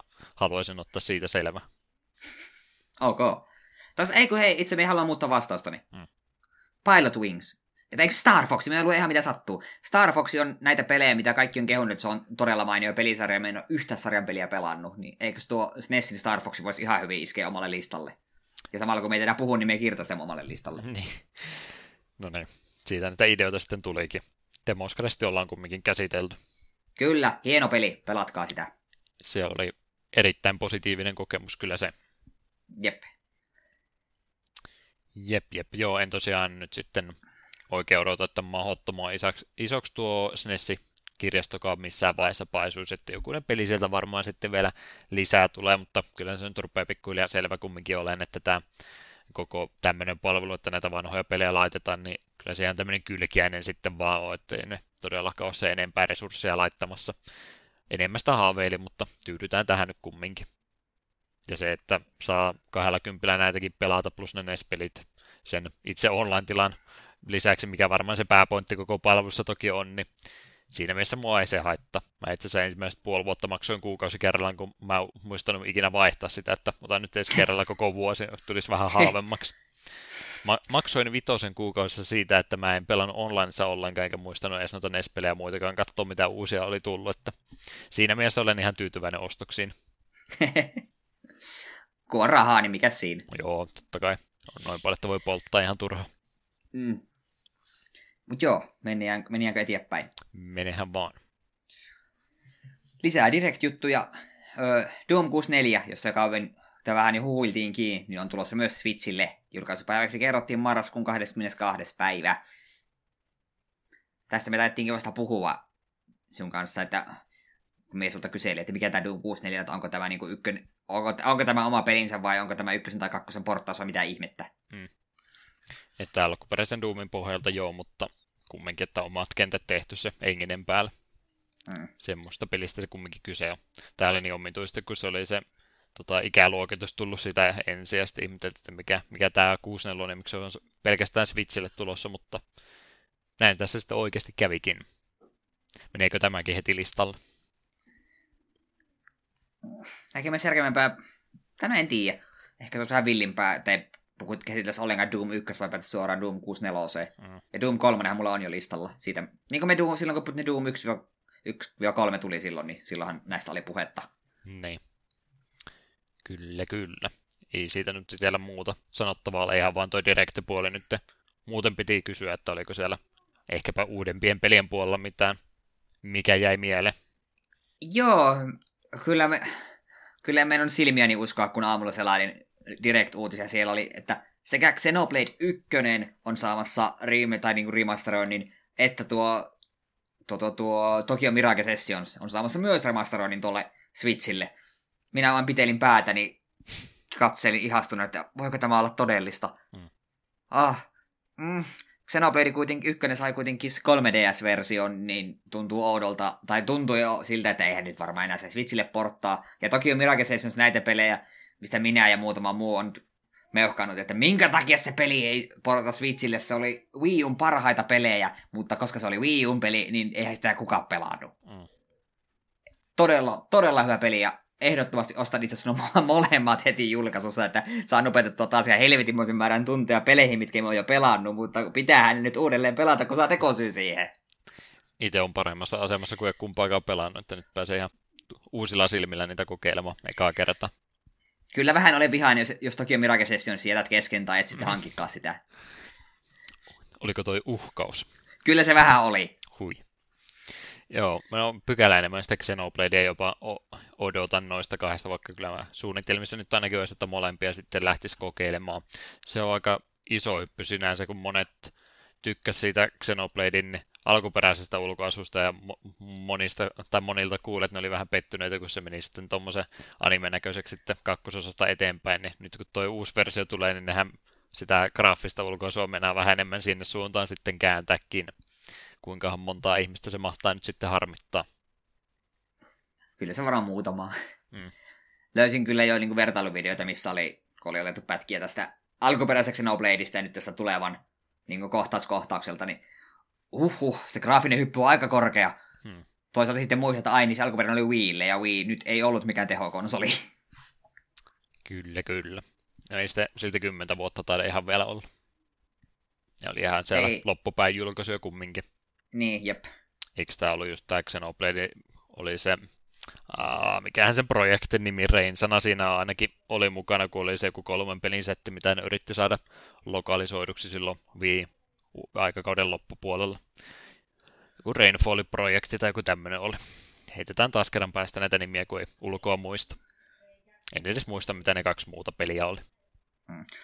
Japanissa 2010 ja Euroopassa 2011. Ihan vielä ei voitaisiin käsitellä koko peliä. Aika lähellä kumminkin. No ei, pitää otella ensi... No ensi vuonna siis kyllä tulleekin. Alkuperäistä joutuu täyden hinnan edelleenkin varmaan maksaa, ellei jopa enemmänkin. Niitä varmaan hirveästi liikkeelle laitettu. Joo, se oli niitä pelejä, kun sitä Wii U hankin, niin rupesin katsoa, että löytyisiköhän tuolta Xenopedia jostain halvalla. Ei löydy. Sitten se jossain kohtaa ilmestyi eShopiin ja samalla sekunnilla ostin sen ja rupesin pelaamaan. Operation Rainfall oli tämä projektin nimi ja sen tarkoituksena oli saada lokalisoiduksi Xenoblade Chronicles, Last Stories ja Pandora's Tower. Piti vielä asia varmistaa. Huhhuh. Hienoja, hienoja juttuja. Joo, ei mulla niistä samoista jutuista oli tarkoitus sanoa sitten. Sieltä muuta muistakaan, mitä siellä esiteltiin. Joku no, Smash-hahmo sinne uusi tuli ja jotain tämmöistä. Ai niin, joku banjo, niin. Pelasin sille jo sen arcade vai mikä moodi olikaan, ja vaikutti ihan kivalta hahmolta. Ja sitten Terri spoilattiin. Se on ollut hauskaa seurata, miten pihas ei... joku Terry Bogard, mistä helvetin pelisarjassa tämäkin ukko on. Hauskaa seurata vihasten ihmisten raivoa. Kyllähän sitä kauan jo epäiltiinkin, kun siinähän jossain oli niinku huomattu... Jossain oli niinku vuotanut tieto SNK-yhteistyöstä tai vastaavaa, niin porukka vähän tuota aavistelikin. Ja suuresti nautin kyllä tästä Terry Bogardin tästä julkaisutrailerista. Se oli varsin viihdyttävä, etenkin kun Geese hyppäsi kutsukirjeen perään ja tippui parvekkeelta. Se oli hieno yksityiskohta. Kiitos tästä. Ei tosiaan minulle itselle ole niin Fatal Fury tai tuo King of Fighters kauhean tuttuja pelisarjoja. King of Fighters 13 on Pleikkari 4:llä pelannut. Mutta ei toiminut kyllä haittaakaan. Sä säästät kaikki panokset kumminkin tulevaan kiltikieriin sitten. Että se näyttää nätiltä! Vielä kun saisi pelata edes jotain kuten, niin se olisi hieno. No, en minä siinä kovin hyvä ole, mutta kivastaan pelata. Se on niin kauniin näköinen se peli. Jos ette ole vielä mennyt, niin kattokaa se uusin traileri. Voi luoja, ei taistelupeli saa näyttää noin nätiltä. Jep, mitäs muuta uutisjuttua siellä olisi? Joo, sellainen vielä, että Star Wars-pelit Jedi Knight 2, Jedi Outcast, Jedi Knight, Jedi Academy ovat saamassa uudelleen julkaistu PS4 ja Switchille. Jedi Knight 2 saapuu jo syyskuun 24. päivä, kun taas Jedi Academia saadaan odotella vuoden 2020 alkupuolelle. Käännöksistä vastaava Aspyr lupaa vakio-uudistuksen lisäksi myös liikennusohjausta Switch-version ostajille. Jedi Academyn olen pelannut ja se oli ihan kiva, etenkin kun pisti Dismemberment-modin päälle. Valomikkatasot olivat hyvin, hyvin lyhyitä, mutta viihdyttäviä. Se on itsellekin edelleen se suosikki Star Wars-peli, mitä on ikinä tehty. Se johtuu ehkä siitä, että mä en ole kotoa jaksanut loppuun koskaan pelata, mutta ei nyt siitä keskustella. Ja Akademi on kova kumminkin. Tuo Kotor-kommentti saattoi aiheuttaa jo vihaisen fanilauman. Joo, mä veikkaan, että mä taisin jonkun portin juuri avata, mitä mä en saa enää sulittua koskaan. Mut 2 hyvää peliä siinä mielessä Outcastia en muista niin paljon koskeneeni kokeileeni kumminkin, jos... Jossain vaiheessa, mutta joo, tuo Jedi Academia ne olisi ainakin näistä 2 se kiinnostavampi. Muistan sitä multiplayeriakin kovasti yrittäneen ja nokkihan siellä vaan pelkästään tuli. Toista tuli vähän parempi. Hauska ohjaussysteemi siinä kumminkin oli, niin taisi sen takia sitten jäädä mieleen tuo peli aikanansa. Joo. Sitten vielä viimeinen isompi uutinen. Tämä nyt tiedettiin jo, mutta kuitenkin vähän tarkennusta. Square Enix vahvisti, että ensimmäisen Star Ocean PSP-remaken pohjalta väitetty peli First Departure R saapuu markkinoille joulukuun 5. päivä ja hinta on noin 21€. Tämähän me tiedettiin, että tämä on tulossa, mutta päivämäärä nyt selvisi. Ja tää on näitä, mitkä tulee kyllä Switchille napattua varsin nopeasti. 20€ on just semmoinen hinta, että se vielä kutakuinkin menisi kumminkin. Alennuksesta sitten puoleen hintaan jossain vaiheessa saa, niin se nyt siinä vaiheessa varsinkaan liikaa ole. Joutunen jonkin verran varmaankin tuota peliä varten sitten työtäkin tekemään, niin ymmärrän hinnoittelun tavankin. Jep. Ja se on kuitenkin japsirope, niin siinä on kyllä tunteja edessä. Joo, justiin pari peliä sanoit uudestaan pelaavassa tuo vielä siihen päälle, niin siinä sitä mennä. Oletko kuullut semmoista pelistä, kun tuosta Persona 5:stäkin pitäisi se uusi versio tuossa ihan kohta puolin tulla, että pitäisikö siihenkin kelkkaa vielä samalla hypätä? Mä nyt on tavallaan iloinen, että se Royal tulee vaan Pleikka 4:lle, koska jos se tuli Switchille, niin se olisi pakko hankkia. Nyt kun se tulee Pleikka 4:lle, niin mä pystyn perustelemaan, että minä en tarvitse samasta pelistä kahta eri versiota samalle konsolille. Joo, kummallisia noi personat kyllä sinänsä, vaikka kaikki kolme edellistä hienoja kokemuksia onkin ollut, niin ei mulla nyt siinä mielessä kyllä ensimmäistäkään niistä tekisi mieli uudestaan pelata, että ei halua pilata sitä kaikkia, mitä sai ensimmäisellä kerralla sitten siitä irti. Veikkaa, että toisella kertaa ei yhtä hauskaa kumminkaan olisi. Niin. Inimet jo tietää. Jep. Siinäkö oli retroimmat uutiset ilmeisesti sulla, niin otetaan nuo pari pikautista tuohon vielä loppuun. Eli Nintendo oli tämmöisen ROM Universe-nimisen pelinjakosivuston haastanut oikeuteen tekijän oikeusrikkomuksista. Tuon sivuston kautta pystyi tosiaan noita Nintendon pelejä lataamaan. Toki niillä oli vähän tämmöinen erikoisempi tapa, eli niillä oli sitten ihan maksumuurin takana, minkä takia tämä oikeusjuttu sitten tästä varmaan liikkeelle laitettiin, eli $30 oli heillä tämmöinen vuosihinta, että se piti maksaa, että pääsi noihin peleihin sitten käsiksi. Ja Liquiduudi taisi tämän uutisen tuonne Discordiin linkata, niin piti sekin vielä tuossa mainita. En ole kyllä ikinä rahaa maksanut siitä, että noita ROM-tiedostoja pääsisi lataamaan. Tai siis anteeksi, en ole ikinä ladannutkaan noita pelejä, enkä myöskään ole maksanut niiden lataamisesta mitään. Korjaan aivan lausuntoni. Hyvä, meinasi lipsahtaa. Mm. Mut joo. Mun on jotenkin vaikea käsittää, minkä takia joku vuosimaksoi siitä, että se lataisi romea ja niin en oikein saa ajatuksesta kiinni. Ymmärrän, miksi Nintendo on tähän tarttunut. Mm. Niin, se on vähän erikoinen, että miten nämä on sitten toiminutkaan ylipäätänsä. Siis mä ymmärrän ne hyvät puolet, mitä voi tulla niistä asioista, että laittaa jotain juttuja maksumuurin taakse. Mutta se, että kun sä velotat niistä peleistä rahaa, niin siinä tulee nyt itse pelien omistajalta niin saman tien enemmän huomiota. Ja miten sä sitten kilpailet jonkun toisen sivuston kanssa, mistä niitä saa samoin pelejä ilmaiseksi. Niin mitä sä tuolla $30 nyt sitten tästä palvelusta saat yhtään se enempää irti? En sitä puolta mä en oikein ymmärtänyt ollenkaan. Mm. Mistä ne on sitten asiakkaansa ylipäätänsä saanut. Mm. Erikoista kyllä. Enpä ollut edes koko sivustosta kuullutkaan aikaisemmin, että en kyllä minäkään. No, kevyet mullat sillekin sitten. Mm.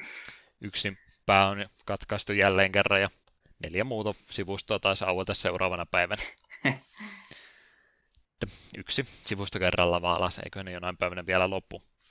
Toi Mega Drive Mini, mistä ollaan myöskin monessa jaksossa puhuttu, niin sehän oli nyt tuolla Japanissa ja Jenkeissä julkaistu, ja kuten aikaisemmin sanottiin, niin tämä Eurooppa-julkaisuhan pikkasen vielä myöhästyi, tai että joutui tuonne lokakuun puolelle sitä vielä odottelemaan, tai tähän kuun vaihteeseen asti ainakin. Fiilikset on kuulemma kumminkin tuotteesta ihan positiivisia ollut, että onneksi meni vähän paremmin kuin Pleikkari Classicin kanssa tällä kertaa. Jep. Tuolle on odotukset ihan kohtalaisen korkealla, että sinne voisi vaan tulla hankkineeksi jossain vaiheessa.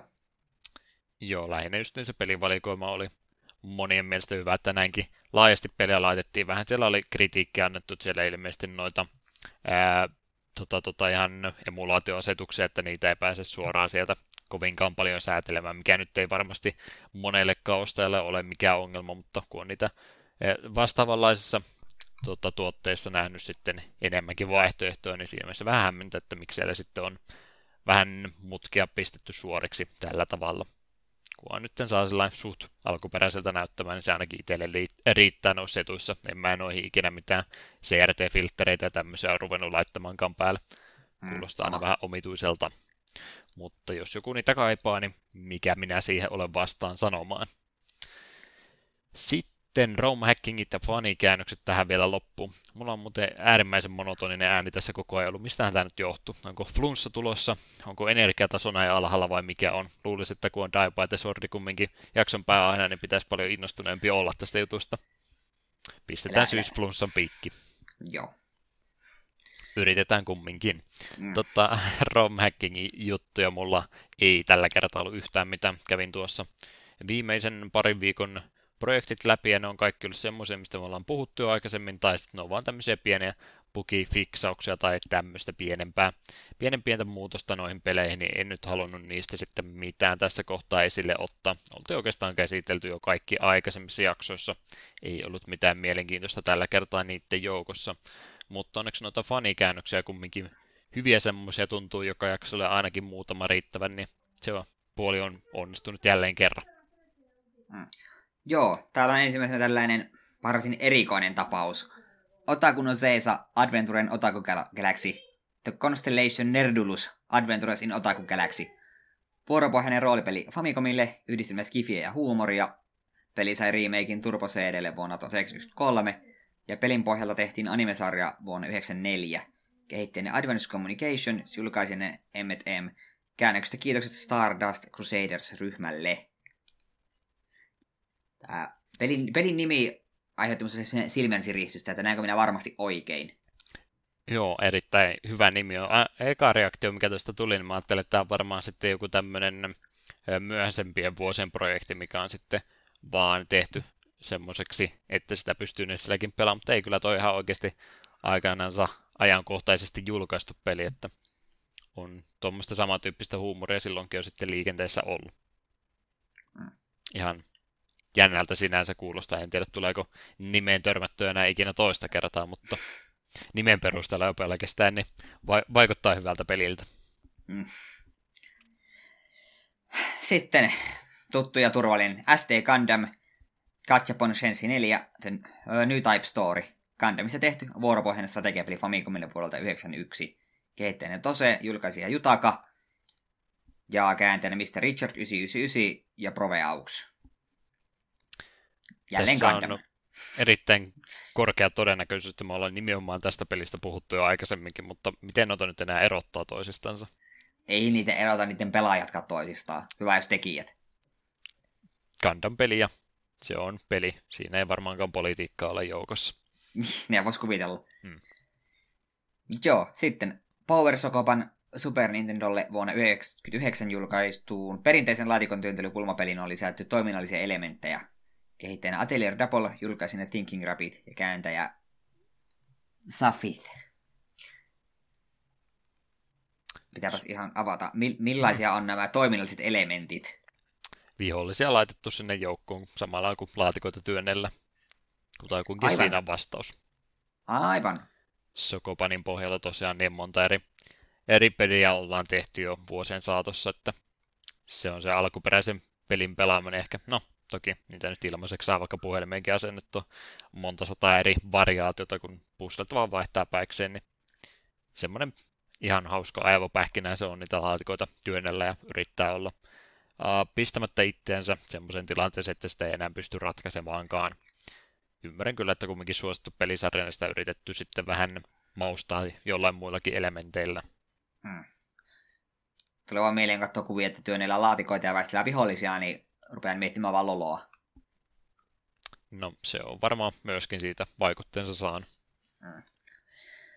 Sitten vielä yksi. Idol Hackenden. Famicomille julkaisu seikkailupeli vuodelta 1989. Käännösryhmä Woolsey Fan Companyn tehtävänä on ollut luoda samankaltainen käännös, joka pelistä olisi tehty, jos se olisi lokalisoinut NES-aikakaudella.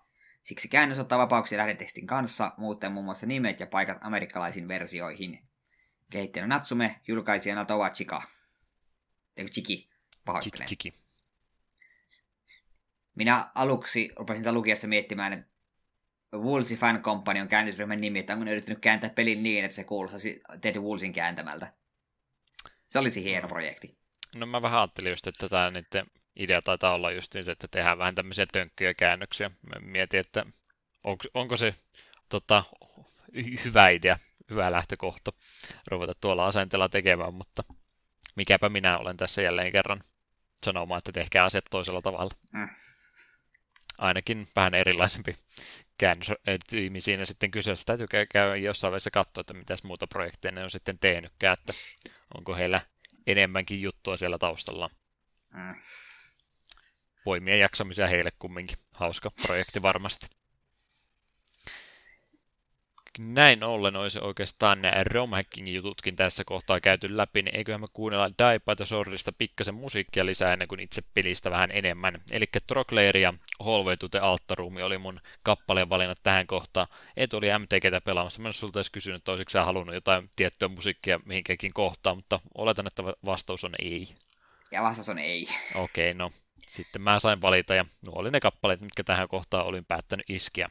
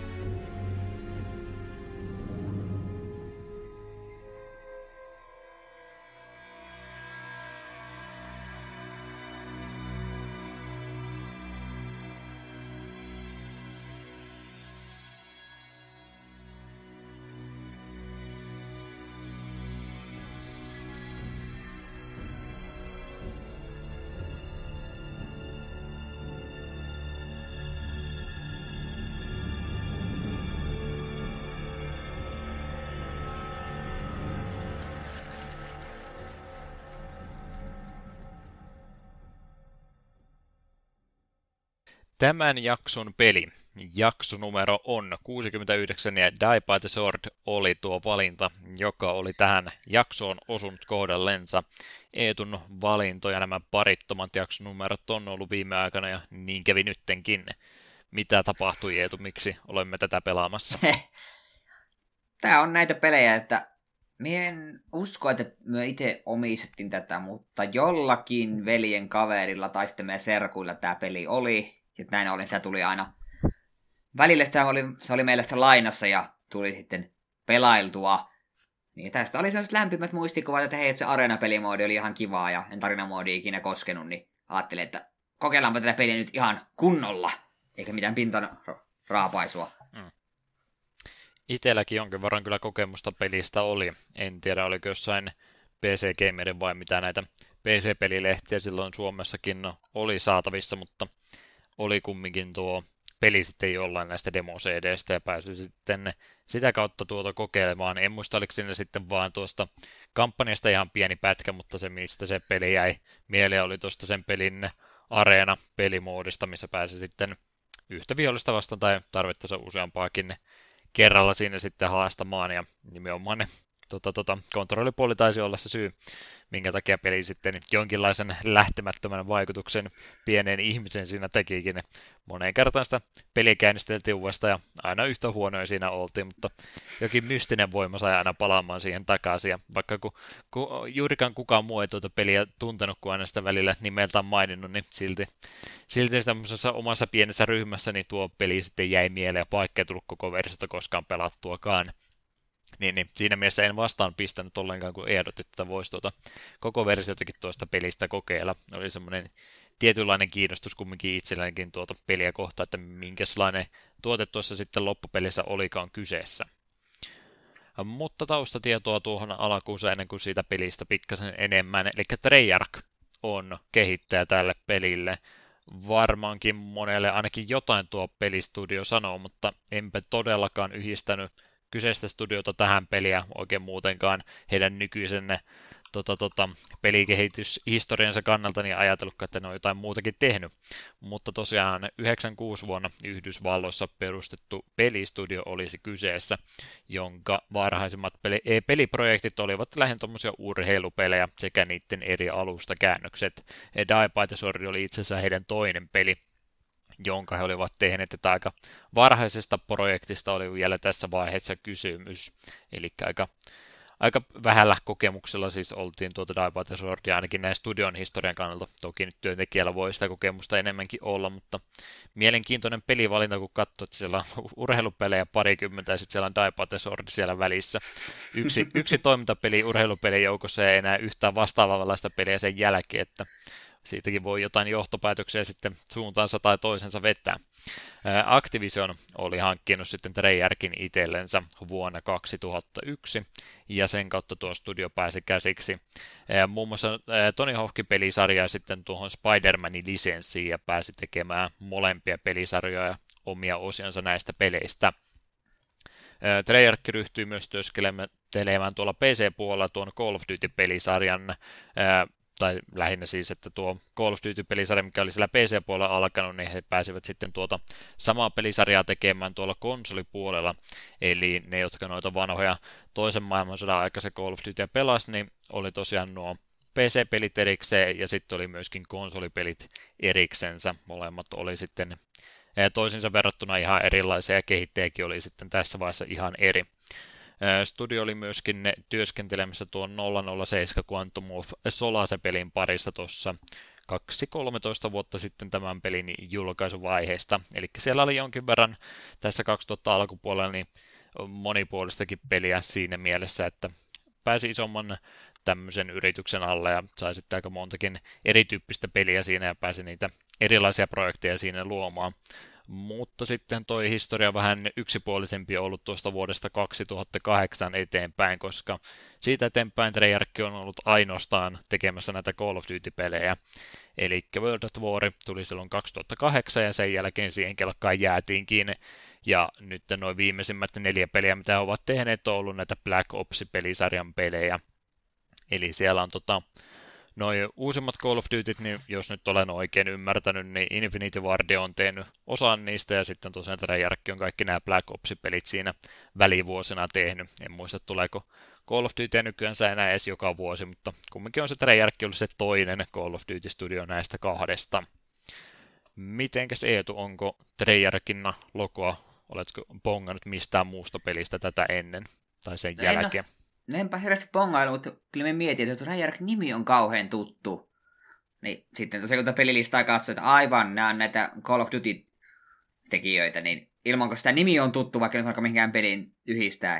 En kodeja itse pelaa, mutta kuitenkin tuo nimi aina uutissa muualla on hyvä nyt sitten silmille. Mm. Joo, se on aika lailla heidän, en sano, että koko historia olisi poistettu missään vaiheessa, mutta mitä nyt yritin käydä Treyarchista jotain uutisia lukemassa, niin kaikki menee kuitenkin sillä, että 96 on aloittanut, sitten on varmaan jotain tehnyt ja sitten ne tekee Call of Dutyä nykyään, että yhtään mistään siitä, mitä ennen noita Call of Duty-pelejä tapahtunut, niin niistä ei juurikaan kirjoiteta yhtään mitään.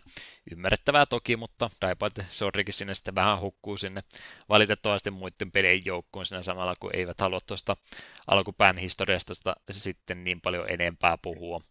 Mutta ehkä ne joskus vielä yllättää ja jossain kodissa on Die by the Swordin Enrik-päähenkilö sivuosassa. Hyvinkin mahdollista. Huutelee sillä solvauksia ja pistää miekalla sotilaita kumoon. Joo, tosiaan Call of Dutystähän on. Mä moneen kertaan tästä sanonut, mutta mä itse tosiaan silloin, kun tuo pelisarja alkoi PC-puolella, niin mä pelasin kovastikin noita Call of Duty, eli siis 1 ja sen lisäri, eli tuota United Offensive ja sitten Call of Duty 2 myöskin.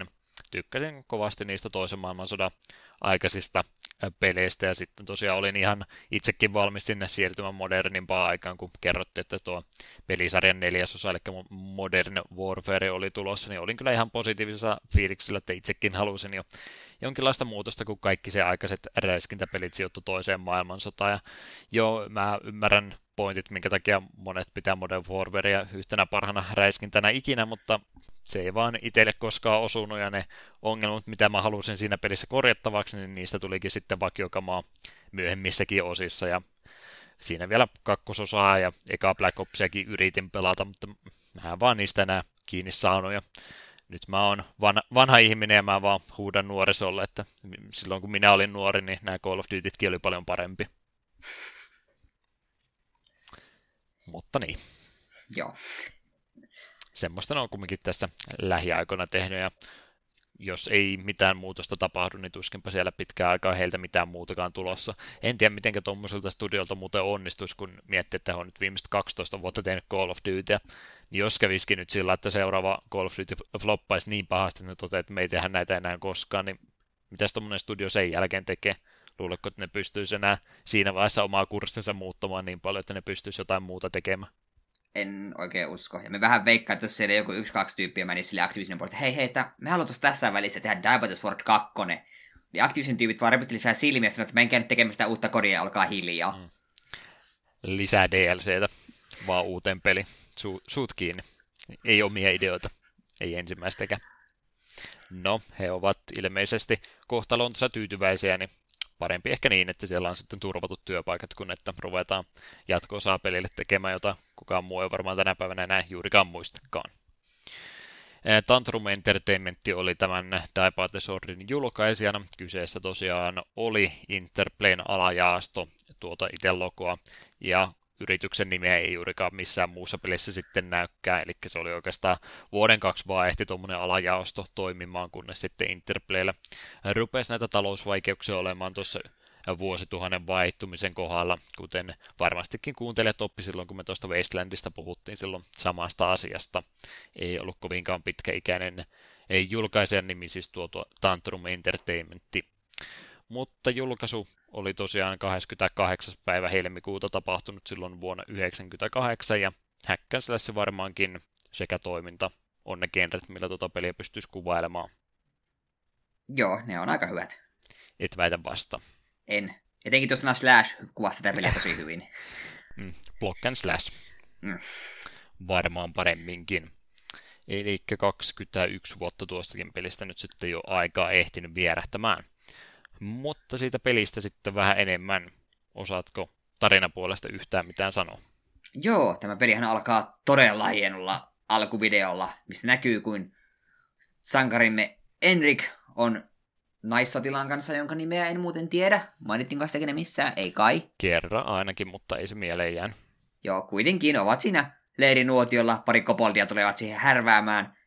Sillä välin, kun Enrik kiinnittää huomioon heihin, niin Naikkonen varastetaan, ja eihän siinä muu auta, kun pitäähän se nainen mennä pelastamaan ikäviltä koboldeilta ja orkeilta. Siinä on hyvin monipuolinen tarina siis. Siinä oli siis kaikki. Jep. Ainakin yksi aamiainen oli vietetty tämän tarinapuolen kehittämisen kanssa. Kyllä. Ja ei todellakaan mikään keskeinen osa tuota peliä ole tuo tarinapuoli siinä, että kunhan jonkinlainen aloitus tälle täytyy saada, että saadaan tekosyyttä, minkä takia sitten päästään miekkaa heiluttelemaan kentästä ja toisesta eteenpäinsä.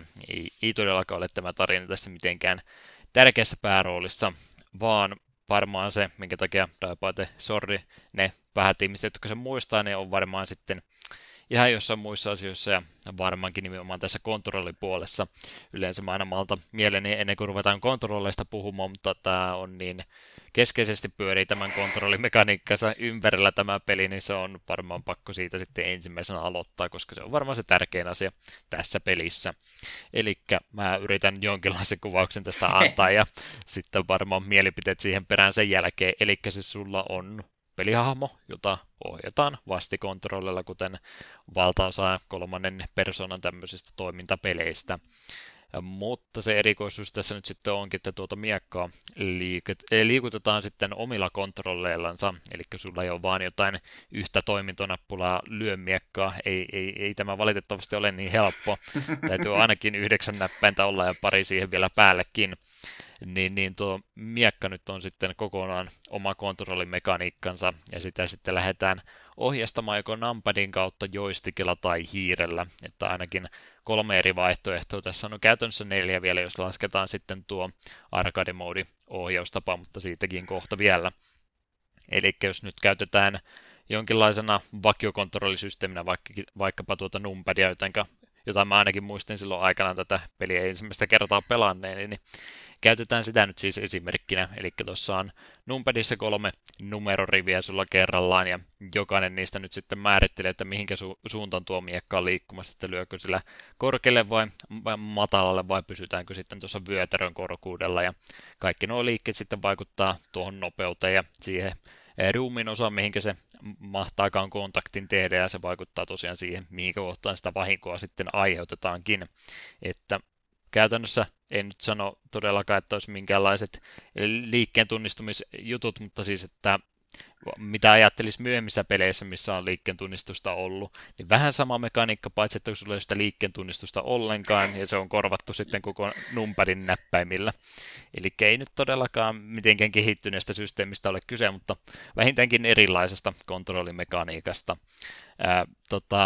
Noin 3 mekaniikkaa tuossa on tosiaan siis se numpadi, joystick on yksi vaihtoehto, että toinen käsi sillä tai hiirelläkin pystyy tuota pelaamaan. Mä sitä koitin, se ei oikein nykyalustalla tuntunut toimivan, koska en tiedä onko se optisesta hiirestä kiinni vai mikä, mutta ei se totellu ollenkaan, mitä mä halusin tehdä. En ollut yhtään kontakteissa nyt tämän kontrollimekaniikan kanssa, niin luopuin siitäkin ideasta. Tuossa siis on tämmöinen arcade-modegen vaihtoehto olemassa, mikä tekee tästä näppäinkomennosta pikkusen suoraviivaisempaa, eli Y, U ja I olisi tuollainen blokkauksena, eli oltaisiin tässä vastin lähellä. Ilmeisesti tämä systeemi on olemassa sen takia, että numpadia ei kaikessa aikansa läppäreissä ja tämmöisissä ollutkaan, niin piti sitten olla joku vaihtoehtokin noille numperinäppäimille. Ja sitten jos toi H, J ja K siitä alemmalta riviltä ollut nämä lyöntinäppäimet, eli entistä simppelimpi, mutta varmaan sitten noihin animaatioihin ja muihinkin vaikeuttaa, että siitä tekee pelin pelaamisesta entistä hankalemman itsellensä, kun sulla on vaan entistä enemmän vaihtoehtoja, mitä sä pystyt siinä tekemään. Ja kuten sanoin, kun tuossa pystyy noin tarkkaan sitä liikettä ja muuta tekemään, niin sillä pystyy sitten tähtäämään, mihinkä kohtaan sitä vahinkoa tehdään. Jokaisella hahmolla toki on ne omat elämäpisteensä, ja joku tietty ruumiin osa on kriittisempi kuin toinen. Päähän kun osuma tulee, niin siitä saattaa henki lähteä kerrasta samaan tien verrattuna sitten jalkaan, jonka esimerkiksi paljon vähemmän sitä vahinkoa tulee. Jep, ja tarpeeksi kun jotain raajaa hakkaa, niin se lähtee nätisti irti. Puhtaasti, erittäin puhtaasti lähtee irti. Ja jonkin verran myöskin toi, miten sä sitä itse hahmoa liikutat ja kontekstuaalisesti, missä kohtaa sä olet, niin se vaikuttaa myöskin tuo ihan sun oma momentumi siihen vahingon määrään. Eli jos sä vaikka omaa pelihahmoa käännät samaan suuntaan kuin lyöt, niin siitä tulee käytännössä lisää vauhtia tuolle sun lyönnille, ja sitä kautta se vauhti muuttuu myöskin vahingoksi. Eli omalla tapaa aika edistyksellinen tapa tehdä pelistä vahinkoa, mutta kysymys varmaan sitten kuuluikin, että miten se käytännössä sitten toimiikaan. Niin, kun tämä on tämmöinen, että vaikka mitä yritän miettiä, niin tähän kuulostaa teoriassa tosi hienolta systeemiltä. Sitten sitä pelaa 5 minuuttia ja huomaa, että ei, tämä ei vaan käytännössä toimi. Eikö millään tasolla? Me yritin sekä hiirellä että numpadilla, ja niin kuin mainitsin, ehkä se on optisesta hiirestä kiinni, niin ei kyllä tullut yhtään mitään tuolla hiirellä. Se ei aluksi, että onko mulla hiiri, pitäisikö mulla tehdä isompia liikkeitä? Ei, tää ei vaan, ei vaan tottele. Ja numpadille siitä sai jonkinlaista osviittaa, mutta vaikka sun aivot sanoi, että okei, nyt mietin tämmöisen tyylikkään viillon täältä alhaalta ylöspäin, niin käytännössä ei sitä ole, että siis sohit sillä miekalla vähän miten sattuu. Ja kun viholliset kuitenkin tykkää liikkua, ja vaikka niidenkin husiminen oli vähän mitä oli, niin ne osuu vähän tarkemmin kuin sinä. Valitettavasti on tekoäly vähän. Siinä mielessä vaikka onkin simppelimpi, niin se myöskin tekee niitä turhia ja vääriä liikkeitä huomattavasti vähemmän.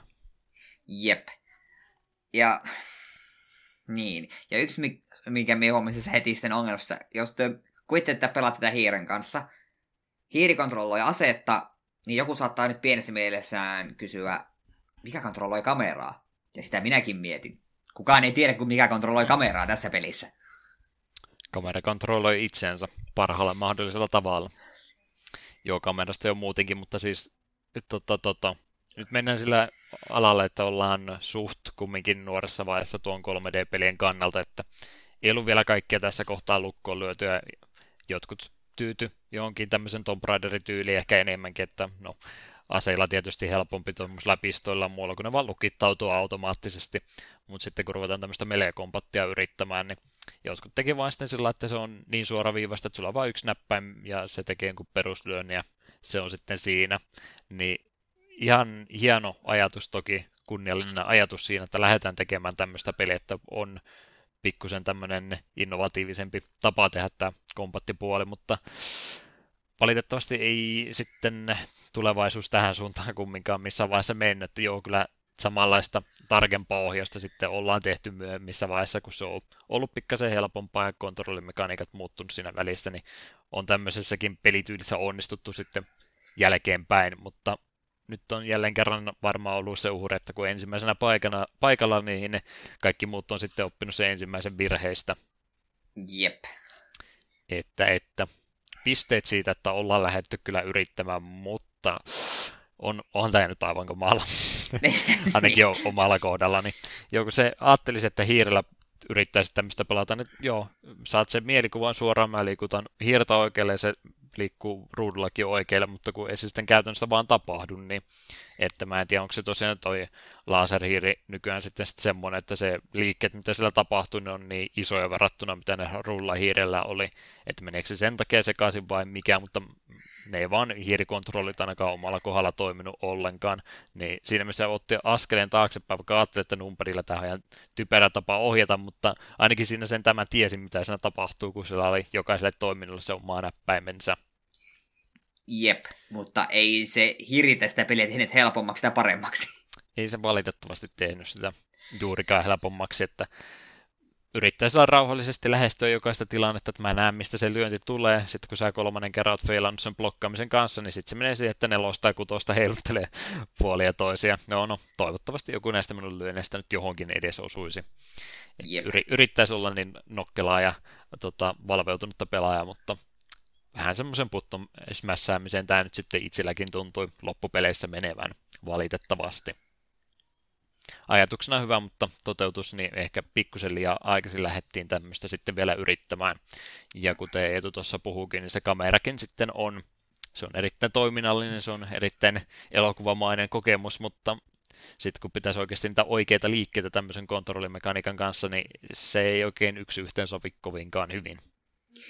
Jep, ja se on todella turhauttavaa, kun taistelet 2 orkkia vastaan, ja kamera nyt päättää, että sinä nyt katsot tätä örkkiä ja keskityt siihen, ja sitten toinen tulee, ja toinen tulee selässä, ja sun pää irti, niin se herättää turhautumista. Mm.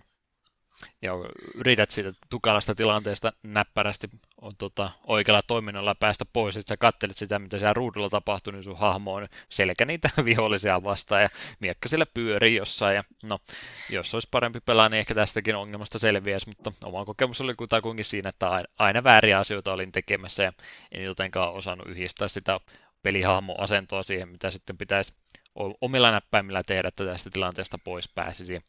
Tästä olin sanomassa aikaisemmin, mä kattelin tuossa speedrunia, sitten oli itse asiassa suomalainen Bjokst, joka muitakin pelejä on speedrunannut, niin hänen tuolta Esa Maratonista runia, mitä oli pelannut, niin hänellä oli peli sillä tavalla, että se oli se kamera ainoastaan pelihahmon takana. Ja mä yritin sitä asetusta löytää, mutta ilmeisesti sitä ei pystyisi niin tekemään, että se olisi se kamera koko ajan siellä pelihahmon takana näin normaalisti, eli se pitää ilmeisesti sitten pelitiedostoja mennä muokkaamaan. Mutta jos olisi se vaihtoehto ollut, niin olisit varmaan sinäkin ja minäkin sitä mieluummin käytetty. Joo, se olisi helpottanut asioita paljon. Mä olisin saanut päättää, mihin minä katson. Että toki ahtaita käytäviä muuten voi olla välillä vähän hankala kuvakulma siitä tulla, mutta mä sentään aina tiedän, että missä mun hahmo on suhteessa sitten se ympäristöönsä. Jep. Pykälän helpompaa olisi ainakin sillä tavalla ollut.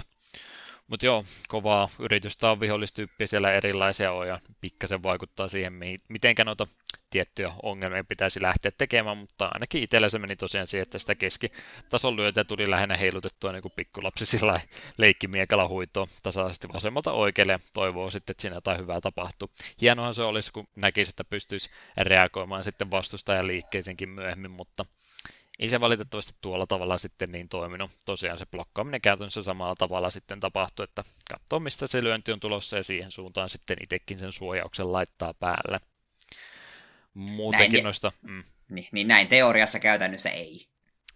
muutenkin jo, kun miettii sillä rupeat selittämään, että minkälaiset kontrollit siinä Die by the Swordissa, että joo, no ihan siis selkeät, että numpadista lyödään kaikki 9 näppäintä. Niin, no mikä se on se toimintanappula? No se on toi tähti siinä numpadissa, se on ihan hyvä paikka toimintanappulalla ja miekka esiin toi backslash tulla numpadissa myöskin, että nämä on niitä ihan vakiopainteja, mitä kaikissa videopeleissä nykyäänkin käytetään. Joo, se oli vähän räpiköistä, kun piti nappeja etsiä. Että kyllä se tutorialle kannatti käydä läpi. Joo, kyllä. Siitä kyllä bonuspiste se tutoriaalin äänelle. Mm. Joo, ihan ettei pelkästään dissata vaan kontrolleja, niin kun nyt kerran esille otit, niin kyseessä on siis suht humoristinen, vaikka muuten maisemat ja muut teemat onkin aika synkkiä, niin silti mennään vähän kieliposkessa hengellä, että siellä on sitten tosiaan tutorialin puolella justin kertoja äänekin on vähän sillä, että no, melkeinpä vittuilee sinne sulle koko ajan, kun niin. ei asiat oikein onnistu, että huumorin mielessä kumminkin sitten tuo menee ja itse päähän on noin ääniklipit ja muutkin, niin sitten on kun kyllä kumminkin sitten semmoista huumoripitoisempaa puolta, että siinä mielessä ollaan vähän tasapainotettu peli, ettei pelkkää synkistelyä toki koko ajan ole kyseessä. Jep, se oli yksi asia, minkä takia jakso yrittää kohtalainen, no ei nyt pitkään ole väärä sana, koska en minäkään niin pitkään jaksanut yrittää, mutta siis Enrikin huudot ja solvaukset oli kyllä lystiä kuunneltavaa. Mm. Kyllä. Toimintaa tuossa siis valtaosa pelistä on, mutta ei se ihan pelkästään sitä ole. Jonkin verran näihin 3D-alueisiin on yritetty tuolta tasohyppelypuoltakin saada joukkoon laitettua. Oliko turha lisäys vai mitenkä näin nyt muuten menit? Tällä hetkellä me siis puhutaan tuosta pelin ihan kampanjan muodosta. Tässä pari muutakin pelityyliä on, mutta ihan tästä tarinan puolesta nyt oli kyse, niin siellä ainakin jonkin verran tätä tasohyppelyä ollaan myöskin yritetty mukaan laittaa. Eli kontrollit on mitkä on ja sitten pitäisi vielä tarkkoja hyppyjäkin tehdä, niin plussaa vai miinusta siitä hyvästä? No periaatteessa pitäisi antaa plussaa, että peli yrittää olla muutakin kuin pelkkää sitä miekan heilutusta, mutta kyllä sen verran paljon turhautti pelkkä joen ylitys, kun pitää pieneltä tuolta platformilta vedä toiselle, niin kyllä se miinusmerkiseksi kuitenkin sitten kääntyy. Onneksi tässä nyt oikeastaan ei tainnut olla yhtään kohtaa, missä olisi ollut tämmöisiä feilaat tämä hyppy, niin putoat rotkoon kokonaan, että ei kerrasta poikki tämmöisiä juttuja missään tapauksessa tullut, mutta yleensä joutui kiertämään sitten jonkin verran tai vahinkoa otti siinä samalla, niin kyllähän se nyt tietysti aina harmittaa. Onneksi se nyt ei kovinkaan pääpainossa ole tuo tasohyppelypuoli, että välillä sitä aina siellä kohissa tuli, ja, mutta kyllähän se nyt kun muutenkin kontrollit on jo vähän tämmöiset, vähän ne epäortodoksiset, jos näin kohteliasti sanotaan, niin pelkästään tasohyppelykin, niin kyllä se omanlaisensa haaste sitten on, ja se täytyy aika tarkkaan ja varovaisesti hoitaa alta pois. Mm. Pelkästä tutorialissakin justin tulee se esille, että pelkkä hyppääminenkään, niin ei se nyt niin yksinkertaista ole ystävä rakas, että kyllä tässä nyt täytyy ensin mennä kyyryyn, ja sitten siinä on tietyn verran niitä freimejä sen kyyrystä nousemisen jälkeen, kun se hyppy alkaa, ja jos et sä mene siihen kyyryasentoon, niin sä et hyppää niin pitkälle, niin totta kai se täytyy näin tehdä, niin mulla on jo pelkästään tutorialissa yhden piikkiesteen yli hyppääminen oli niin kamala kokemus, että eihän sitä mennä tulla yhtään mitään. Että tosiaan siitä ihan peliä on ainakin jos jotain kehuja täytyy antaa, enkä mä nyt ihan pelkästään negatiivisessa mielessä että tämän pelin kanssa ole, mutta joo, tässä oli yritetty sillain justi näihin animaatioihin ja kaikkiin muuhun niin panosta, että tehdään pikkasen dynaamisemmin näitä asioita, niin se vaan näkyy sitten justiin tässä, että pelkkä hyppääminenkin on tässä muutama pykälä enemmän kuin jossain tasohyppelypelissä normaalisti olisi, että pelkät animaatiot ja tämmöisen kanssa niin täytyy sitten vähän aikaakin ottaa, ettei täytyy aloittaa se hyppy huomattavasti aikaisemmin kuin monessa muussa vastaavassa pelissä. Täytyy se ottaa aina tässä huomioon. Muuta tuosta yksin pelikampanjan puolestakin ja sen kenttäsuunnittelusta piti sanoa, että aika paljonhan se on tämmöistä, että pitkää käytävää seuraa sitten aina yksi vähän avoimempi tila, missä näitä taisteluita sitten tapahtuu. Yleensä yksi tai ehkä korkeintaan 2 vihollista. Mä en ainakaan nyt muista yhtään tilannetta, jos on 3 vihollista ollut yhtä aikaa sua vastassa. Että ei se ole nyt ihan niin monta vihollista kerrallaan tulee, ja onneksi, jos tuossa 3 tai enemmänkin vihollisia olisi, niin eihän tästä tulisi yhtään mitään, koska se sun miekka kumminkin, vaikkei se muuhun ympäristössä törmäkkää, niin kuin vaikka myöhemmissä Dark Souls-peleissä, jos ahtaisessa käytävässä miekkaa lyöt, niin sehän sitten kolahtelee kaikki tiiliesteisiin seiniin siinä ympärillä, niin tässä sitä ei tapahdu, mutta se kumminkin niihin vihollisiin sitten, jos ne blokkaa, niin se pysähtyy siihen, niin kuvittelet, että siellä on 4 yhtä aikaa sua lyömässä, niin mitä sä siinä teet? Et yhtään mitään. Että hyvä, että näin päin sitten on kumminkin tuo tehty, että ollaan pitäydytty oikeastaan siinä, että 1 tai 2 vihollista sulla kerrallaan siinä vastassa on ihan tarpeeksi haastavaa se 2 vihollistakin vastaan jo kerrallaan taistellaan. Jep. Ja jonkinlaista pulmanratkontaakin siinä kenttien joukossa sitten tulee. Ei todellakaan tarvitse mitään sudokuja ruveta siinä matkan varrella ratkaisemaan, vaan yleensä on sitten aina jotain vipuja tai tämmöisiä piilotettu tai vihollinen pudottaa avaimen, jolla sitten avataan joku tietty osa kentästä, että tämmöistä aika simppeliä juttuja siihen joukkoon on yritetty laittaa. En mä tiedä, onko ne nyt niin välttämättömyyksiä, mutta ei ne mua häirinnytkään nyt se enempää sitten. Ne oli varmaan tässä pelissä vaan sen takia, että tämä tunnustus enemmän videopeliltä, että hei, meillä on muutakin kuin tämä miekka. Näin on todennäköisesti tässä käynyt. Noista muista pelimuodoista tuossa piti myöskin mainita, eli oli se areenamoodi, mistä tuo peli oli minulle aikanansa mieleen jäänyt, eli tämmöinen pelitila, missä siis päästään suoraan areenalle suht pienelle taistelukentälle taistelemaan muita pelaajia tai sitten tietokoneen ohjaamia hahmoja vastaan, ja maksimissaan 4 pystyy sitten aina yhdellä kertaa siinä vastassa olemaan. Vähän sitä nyttenkin kävin pelaamassa, ja ihan hauskaa se on. No, periaatteessa mieluummin mä areenaa pelaan kuin itse yksin pelitilla. Jep, sama. Kun lopulta turhaudun tuohon storymodeen kokonaan, niin minä menin areenaan, otin hahmoksi Ogren, otin vastaan muutaman orkin ja muun tällaisen keskikokoisen hahmon, ja sitten vaan mätkin niitä nuijalla laavaa ja reunalta alas. Se auttoi stressin purkamiseen kivasti. Joo, ihan hauskaa. Hauskaa tuo, kun pelkää kaikki ylimääräisen turhakkeen siitä ottaa ympäriltään pois. Pelkästään sitten tähän taistelupuoleen siinä keskittyy, niin ihan hyvä, että tämmöinenkin vaihtoehto siinä on sitten olemassa. Voisin kuvitella tuota areenaa, kun siinäkin ilmeisesti nettipelin kautta, kun tuohoissa on niin kun pelattaa muita ihmispelaajia vastaan. Aikana ollut mahdollista, en tiedä mitenkä nyt sitten, että pystyykö jotenkin oman serverin kautta vielä hostaa, että pystyisi tätä pelaamaan vai onnistuisikolla niin kautta ehkä mahdollisesti. En tätä puolta se enempää tutkinut, koska se ei nyt enää ajankohtainen pelimoodi enää tässä vaiheessa ole. Niin, mutta voisin kuvitella, että tuo areenamoodi voisi olla kaverien kanssa Skype tai Discordin puhelu päälle ja siinä sitten vähän otetaan miehestä mittaan, niin silleen, että tämän kanssa saisi vapaan kuljettua ihan pitkäänkin tovin.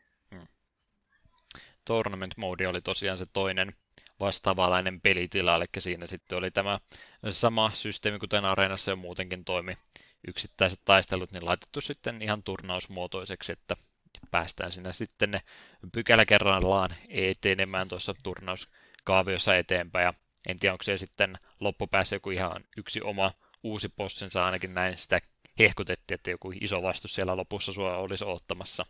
Mulla on semmoinen mielikuva, että kun joskus silloin nuorempana kokeilin, niin en ole varma, kun tässä versiossa me pelattiin, niin tässä oli tämä Limb from Limb -lisäosa, mutta ainakin siinä alkuperäisessä siinä olisi ollut niin kuin vastassa Ogre, jolla oli molemmista käsissä nuijat. Se on jo liian kova vastus. Joo, no ainoa tapa, miten minä sinne ikinä pääsin, oli Ogrella ja nuijalla, niin sitten kun yhtäkkiä vasta Ogrella oli 2 nuijaa, niin mitä minä voin tehdä? 2 kertaa automaattisesti parempi vastus siellä. Jep. Mutta hyvä, että tämmöisetkin pelimuodot tuohon joukkoon on laitettu, jos tuo itse tarinamoodi ei tuossa pelissä sitten se enempää sua kiinnostakaan. Mitenkäs nyt ylipäätänsä kontrolleista muusta, että tässä vaiheessa tuleeko pointteja, mitä haluat nostaa esille? Tuosta health-systeemistä mä haluan sanoa sen verran, että kun tosiaan sulla on niin kuin joka raaja ottaa tietyssä määrin vahinkoa ja näin poispäin. Sulla on kuitenkin tämmöinen niin yleinen helttibaari, joka tosin näkyy vain, kun sinä painat nappia. Niin, millä sitten vähän turhauduin tämän pelin kanssa sen takia, kun olin toisen vai 3. kentän aika loppupuolella ja rupesin miettimään, miten me tämän yhden taistelun me kuolen tähän ihan niin kuin heti. Ja mulla kuitenkin näyttää, että mun hahmo on ihan kunnossa. Sille ei niin kuin näy mitään näitä punaisia läikkiä kehossa. Niin, sitten löysin tämän napin, missä näkyy helttimittarit. Aha! Tämä viimeisimpään checkpointiin, mihin mä oon tullut, niin mun heltit on niin kuin ihan 1-2 iskun päässä kuolemasta. Ja sitten kun siinä vähän aikaa tsekkailin vaan aikaisempia checkpointteja, joo, me on tässä aika pitkä pätkä vedä palata uudelleen, jos mä haluaisin päästä tuohon taisteluun, mihin mä kuolen sellaisella helttimäärä, että mulla olisi jotain toivoa. Et, se oli tämä helttisysteemi plus tämä checkpointtisysteemi oli vähän ärsyttävä. Mä olisin toivonut, että tässä olisi voinut joko itse valita, että missä sä tallinnat pelin, Tai että niitä checkpointeja olisi ollut vähemmän, mutta sitten se kuolla saisi jatkaa niiltä checkpointeilta. Joo, sehän myöskin se helttisysteemi, että sulla on vain yksi yhteinen mittari, että sulla ei todellakaan jokaisella ruumiin osalla ole mitään omaa mittarinsa, että ne on kaikki sitten yhteen siinä laitettu. Ja jonkin verran noita helttidroppeja aina sitten joko viholliselta tai muista kohdista kenttää myöskin saa, ettei sillä yhdellä mittarillisella todellakaan tarvitse alusta loppuun asti mennä. Mutta kyllä sitä aina enemmän olisi kaivannut, että en kovinkaan siististi yhdestäkään taistelussa tuossa yksin pelitilassa päässyt sitten koskaan pois. Jep, yksittäinen koboldikin saa yllättävän paljon vahinkoa aikaan, kun siihen et vastaa siihen osuttua. Mm. Joo, no. Vihollisen ohjastamana nuo pelihahmot on aika liukkaita liikkeestä, ja itse oot sitten vähän semmoinen rautakanki, joka pyörii omaa akselinsa ympäri. Miekka pyörii siinä mukana sitten. Jep. Että haastavaa sinänsä kyllä on. Graafisesta puolesta nyt en sen enempää tähän ollutkaan edes kirjoittanutkaan. Kumminkin aika synkkää meininkiä tässä olla ja luolaistoja sitten läpikäydä, että päävärit kumminkin on sitten siellä musta ja harmaa ja ehkä vähän tumman vihreitäkin siellä joukossa sattuu olemaan. Että aika semmoista kivikkoista luonnonluolastoa tuossa paljonkin on ja toinen sitten on tämmöistä tiiliympäristöä siellä ehkä kentän loppupäässä rupeaa olemaan enemmän tämmöistä linnoitusmaista aluetta, että hirveästi vaihtelua siinä nyt loppupeleissä ei ole.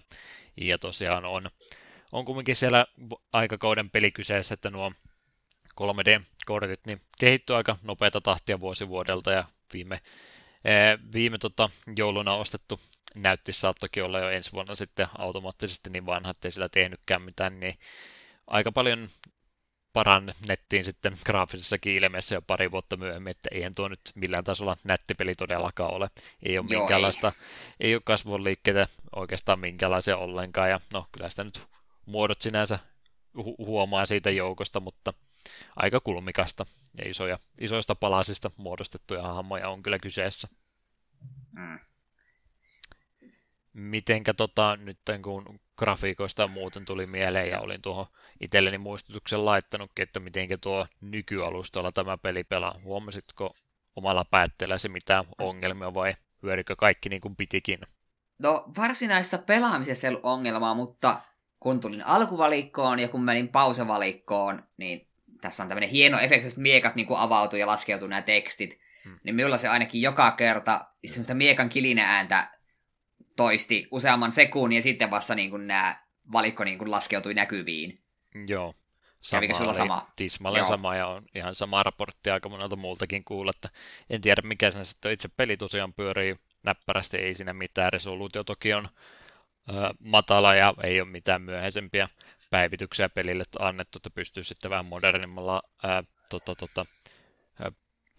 päätteellä pelaamaan suoraan helposti, ettei tarvitsisi mitään muutoksia tehdä, että siinä mielessä itse peli pyörii jo ihan hyvin, ei siinä mitään, mutta valikot ei jostain kumman syystä oikein tahdo toimia tavalla tai toisella, että välillä tuntuu, että ne niin kuin jökähtää kokonaan ne menut sitten siinä, kun yrität kesken pelin sitä avata, että joku näppäimen painaminen sitten siihen saattaa auttaa tai hiiren pyöräyttäminen, että ne sieltä sitten tuleekin. Yleensä kun menu avaa, niin itsellä ainakin käy sillä, että kilinä kolina siellä kuuluu hetkeä. Jotain mun täytyy tehdä, että mä saan sen sitten taas vastaamaan yhtään mihinkä. Joo, ja se kilinä kolina käy raivostuaksi todella nopeasti. Kylläpä joo. Tosiaan se kun pelin tuolta me kokin kautta, siis molemmat oltiin tämä ostettu, niin siinä kun peli avaa, niin siinä oli 3 eri vaihtoehtoa, mitä käyttää grafiikkarenderinä. Ja mulla ainoastaan se ensimmäinen niistä tuntui toimiva. Toisen kun mä en muista nyt, mitkä siinä vaihtoehdot olikaan, mutta mä toista kokeilin. Muuten aukesi ihan ok, mutta värit oli ihan sekaisin, niin sillä ei oikein pystynyt pelaamaan. Sitten se 3, mikä oli, niin se ei resoluutiota ymmärtänyt, niin se pyöri sitten semmoisena postiruudun kokoisena ruutuna tuossa näytön vasemmassa yläkulmassa, niin ei sekään sitten oikein onnistunut. Joten vaihtoehtoja oli vähän huonosti, mutta näin näissä käy. Monissa tuossa muissa peleissä, mitä me ollaan sitten pelattu, niin niihin on tosiaan niitä päivityksiä ja muita tullut itse pelin kehittäjiltä myöhempinä vuosina, että ollaan sitä puolta helpotettu, mutta Treyarch ei ole näköjään ihan hirveästi kiinnostanut Die by the Swordia sitten päivitellä sitten 99 vuoden jälkeen ainakaan. Mm.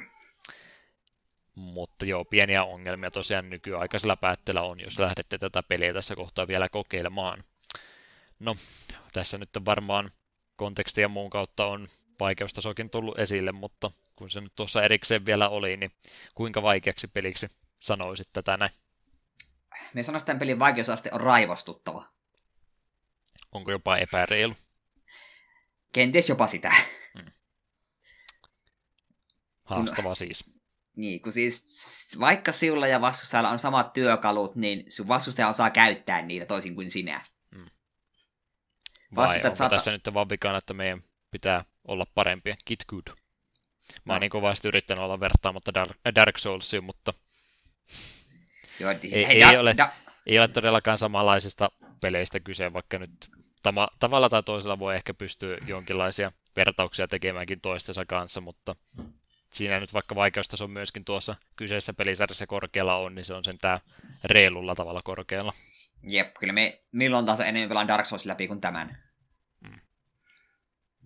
Että sangen hankala on. Tosiaan tuo pelihän niitä autosaveja tosiaan tekee aika paljon, ja melkeinpä jokaisen taistelun jälkeen tuo peli luo aina oman talletuksensa, mikä on kyllä ihan kohteliasta, mutta kuten Eetu tuossa sanoi, niin jos se helttitilanne se autosavin kohdalla on huono, niin kyllä siinä itsensä pystyy aika hankalaankin asetelmaan sitten saamaan. Hyvä se on siltä, että niitä autosaveja on, mutta ei se nyt loppupeleissä sitten niin hirveästi helpota. Pääsee kumminkin uudestaan lataamaan ja yrittämään, mutta alkutilanne, jos on hankala, niin ei se siitä mihinkään muuta, vaikka se kuinka monta kertaa uudestaan lataisikin.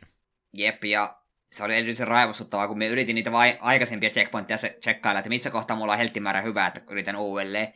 Niin joka kerta, kun sinä menet sinne valikkoon, niin se valikko jumittaa ja kuuluu kilikoli, niin se saattoi vaikuttaa, sitten minkä takia mulle meni hermot lopullisesti. Psyykkeeseen suorastaan vaikuttaa. Kyllä, kyllä.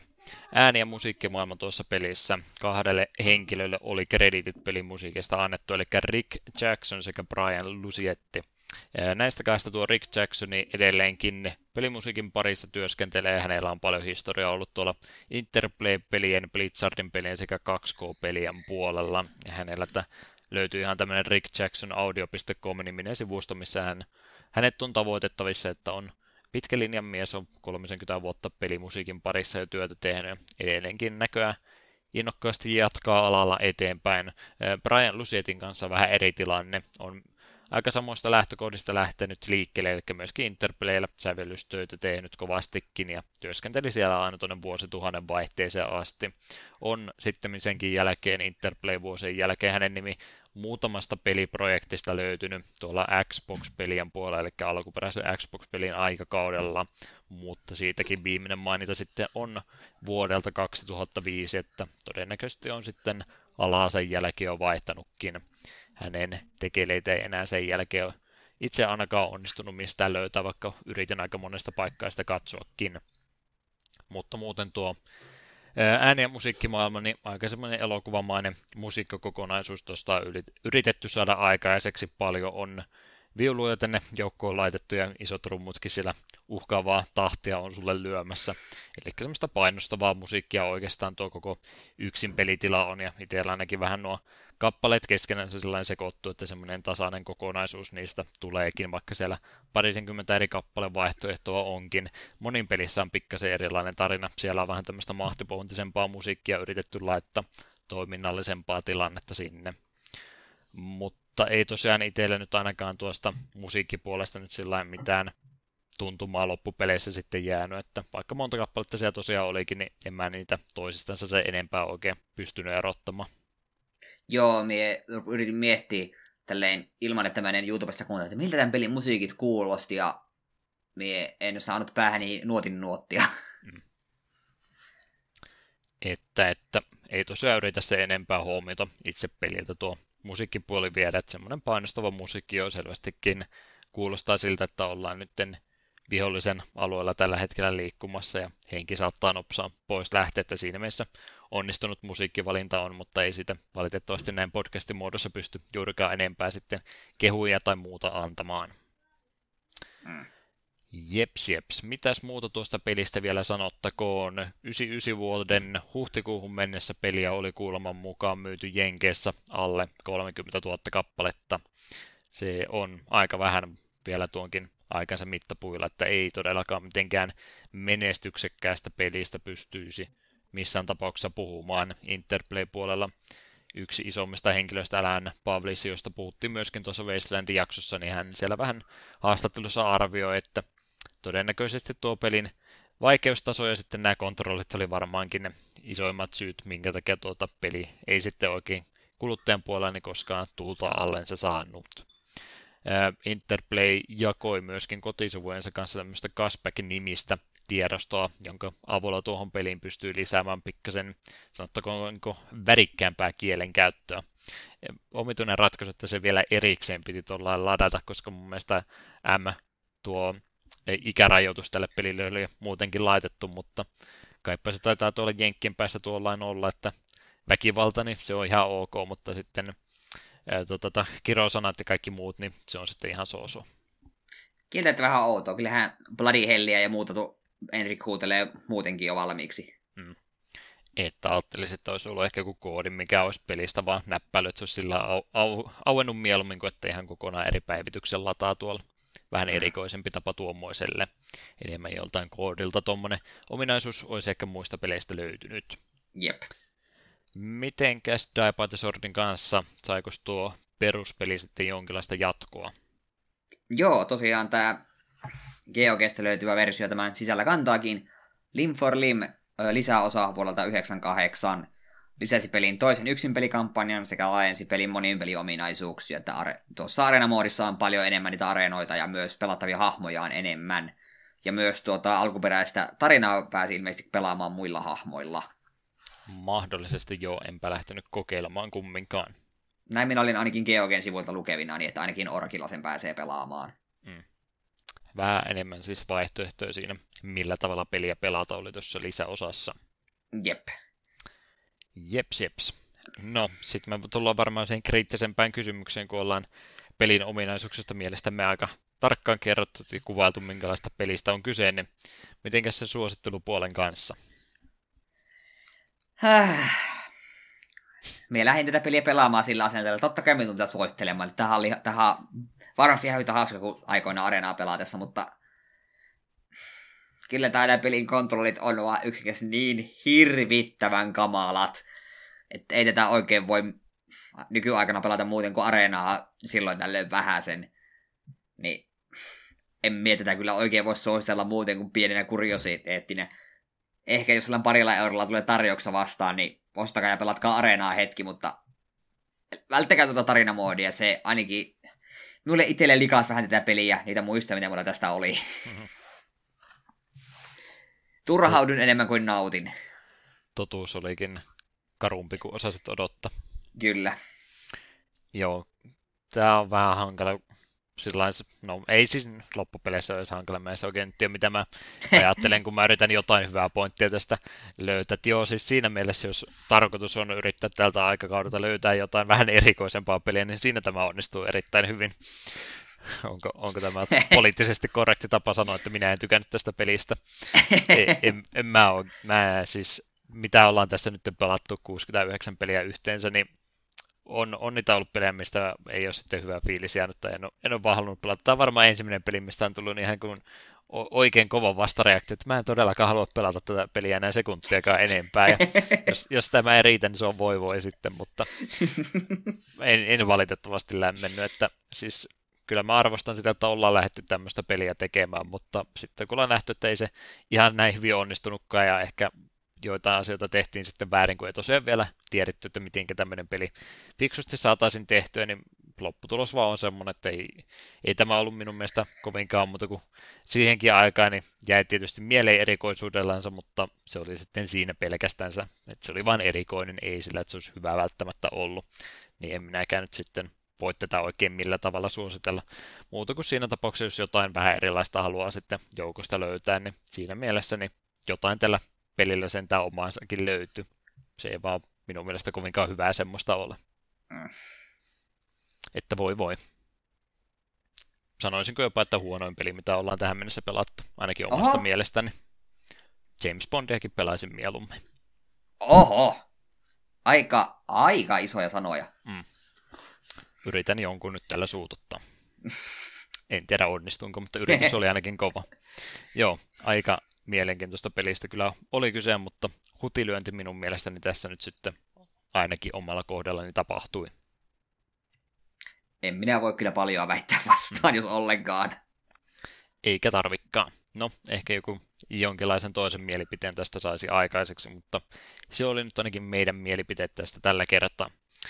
Pari kappaletta vielä tuosta pelistä soitettakoon, eli Battle 1 tuolta areenan puolelta, taistelumusiikki sitten myöskin Final Battle itse tarinan puolelta vielä ajattelin tähän väliin pistää, ja eiköhän se sitten olisi aika ruveta jaksoa pikkuhiljaa lopettelemaan.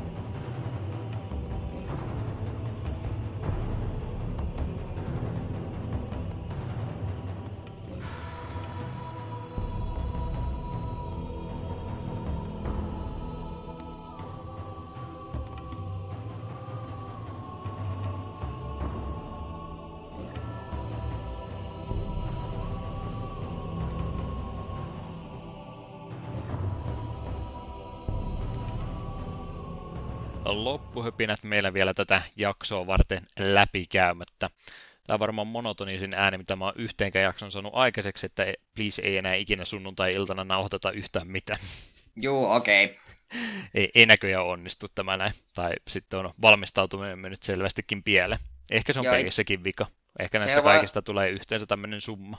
Joo, jotenkin tämä ajankohta ei. Eihän tämä nyt ole joitakin tunteja myöhemmin kuin normaalisti. Jotenkin tämä tuntuu kauhean väärältä. Mm. Ei tehdä näin enää koskaan. Joo, no. Jatkossa minä pidän joka toisen sunnuntain tyhjänä. Silloin ei ole mitään muuta kuin kello 12 nauhoitusta. Kaikki muu on toissijaista. Joo, no voi nauhoituspäivääkin muuttaa, että eikä se MTG on sitten kumminkin tärkeämpää. Eihän sen tielle saa tulla mikä. No, oli tapa mikä tahansa, niin jakson julkaisupäivät pitäisi pysyä samana ja myöskin ne tulevat pelit. Mitä siellä oli tosiaan lähitulevaisuuteen, ja niin, tuossa rupeaa näköjään vuosi loppumaan meillä. Meillä loppuu jaksot kesken taas kerran. Siltä sehän näyttää. Seuraava jakso on 1.10. Pitfall, sitten 5.10. Blastermaster, sitten 29.10. Mercenary Force, ja sitten mennään jo marraskuun 18.11.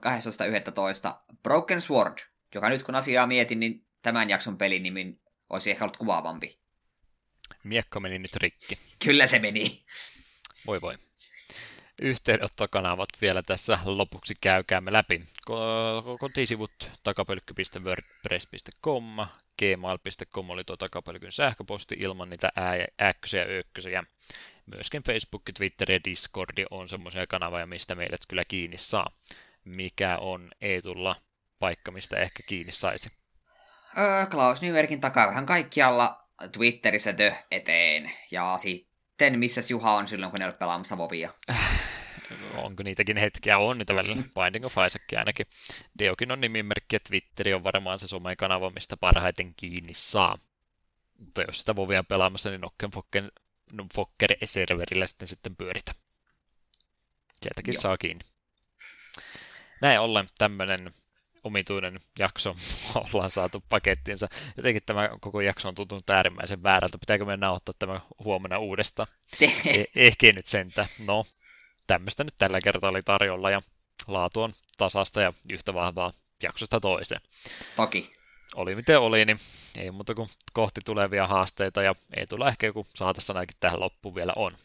Joo, minä annan tärkeän vinkin teille kaikille, jotka ajatte pelata Magicia näikinä. Siile- tai draft-formaatissa. Lenturit on avainvoittoon.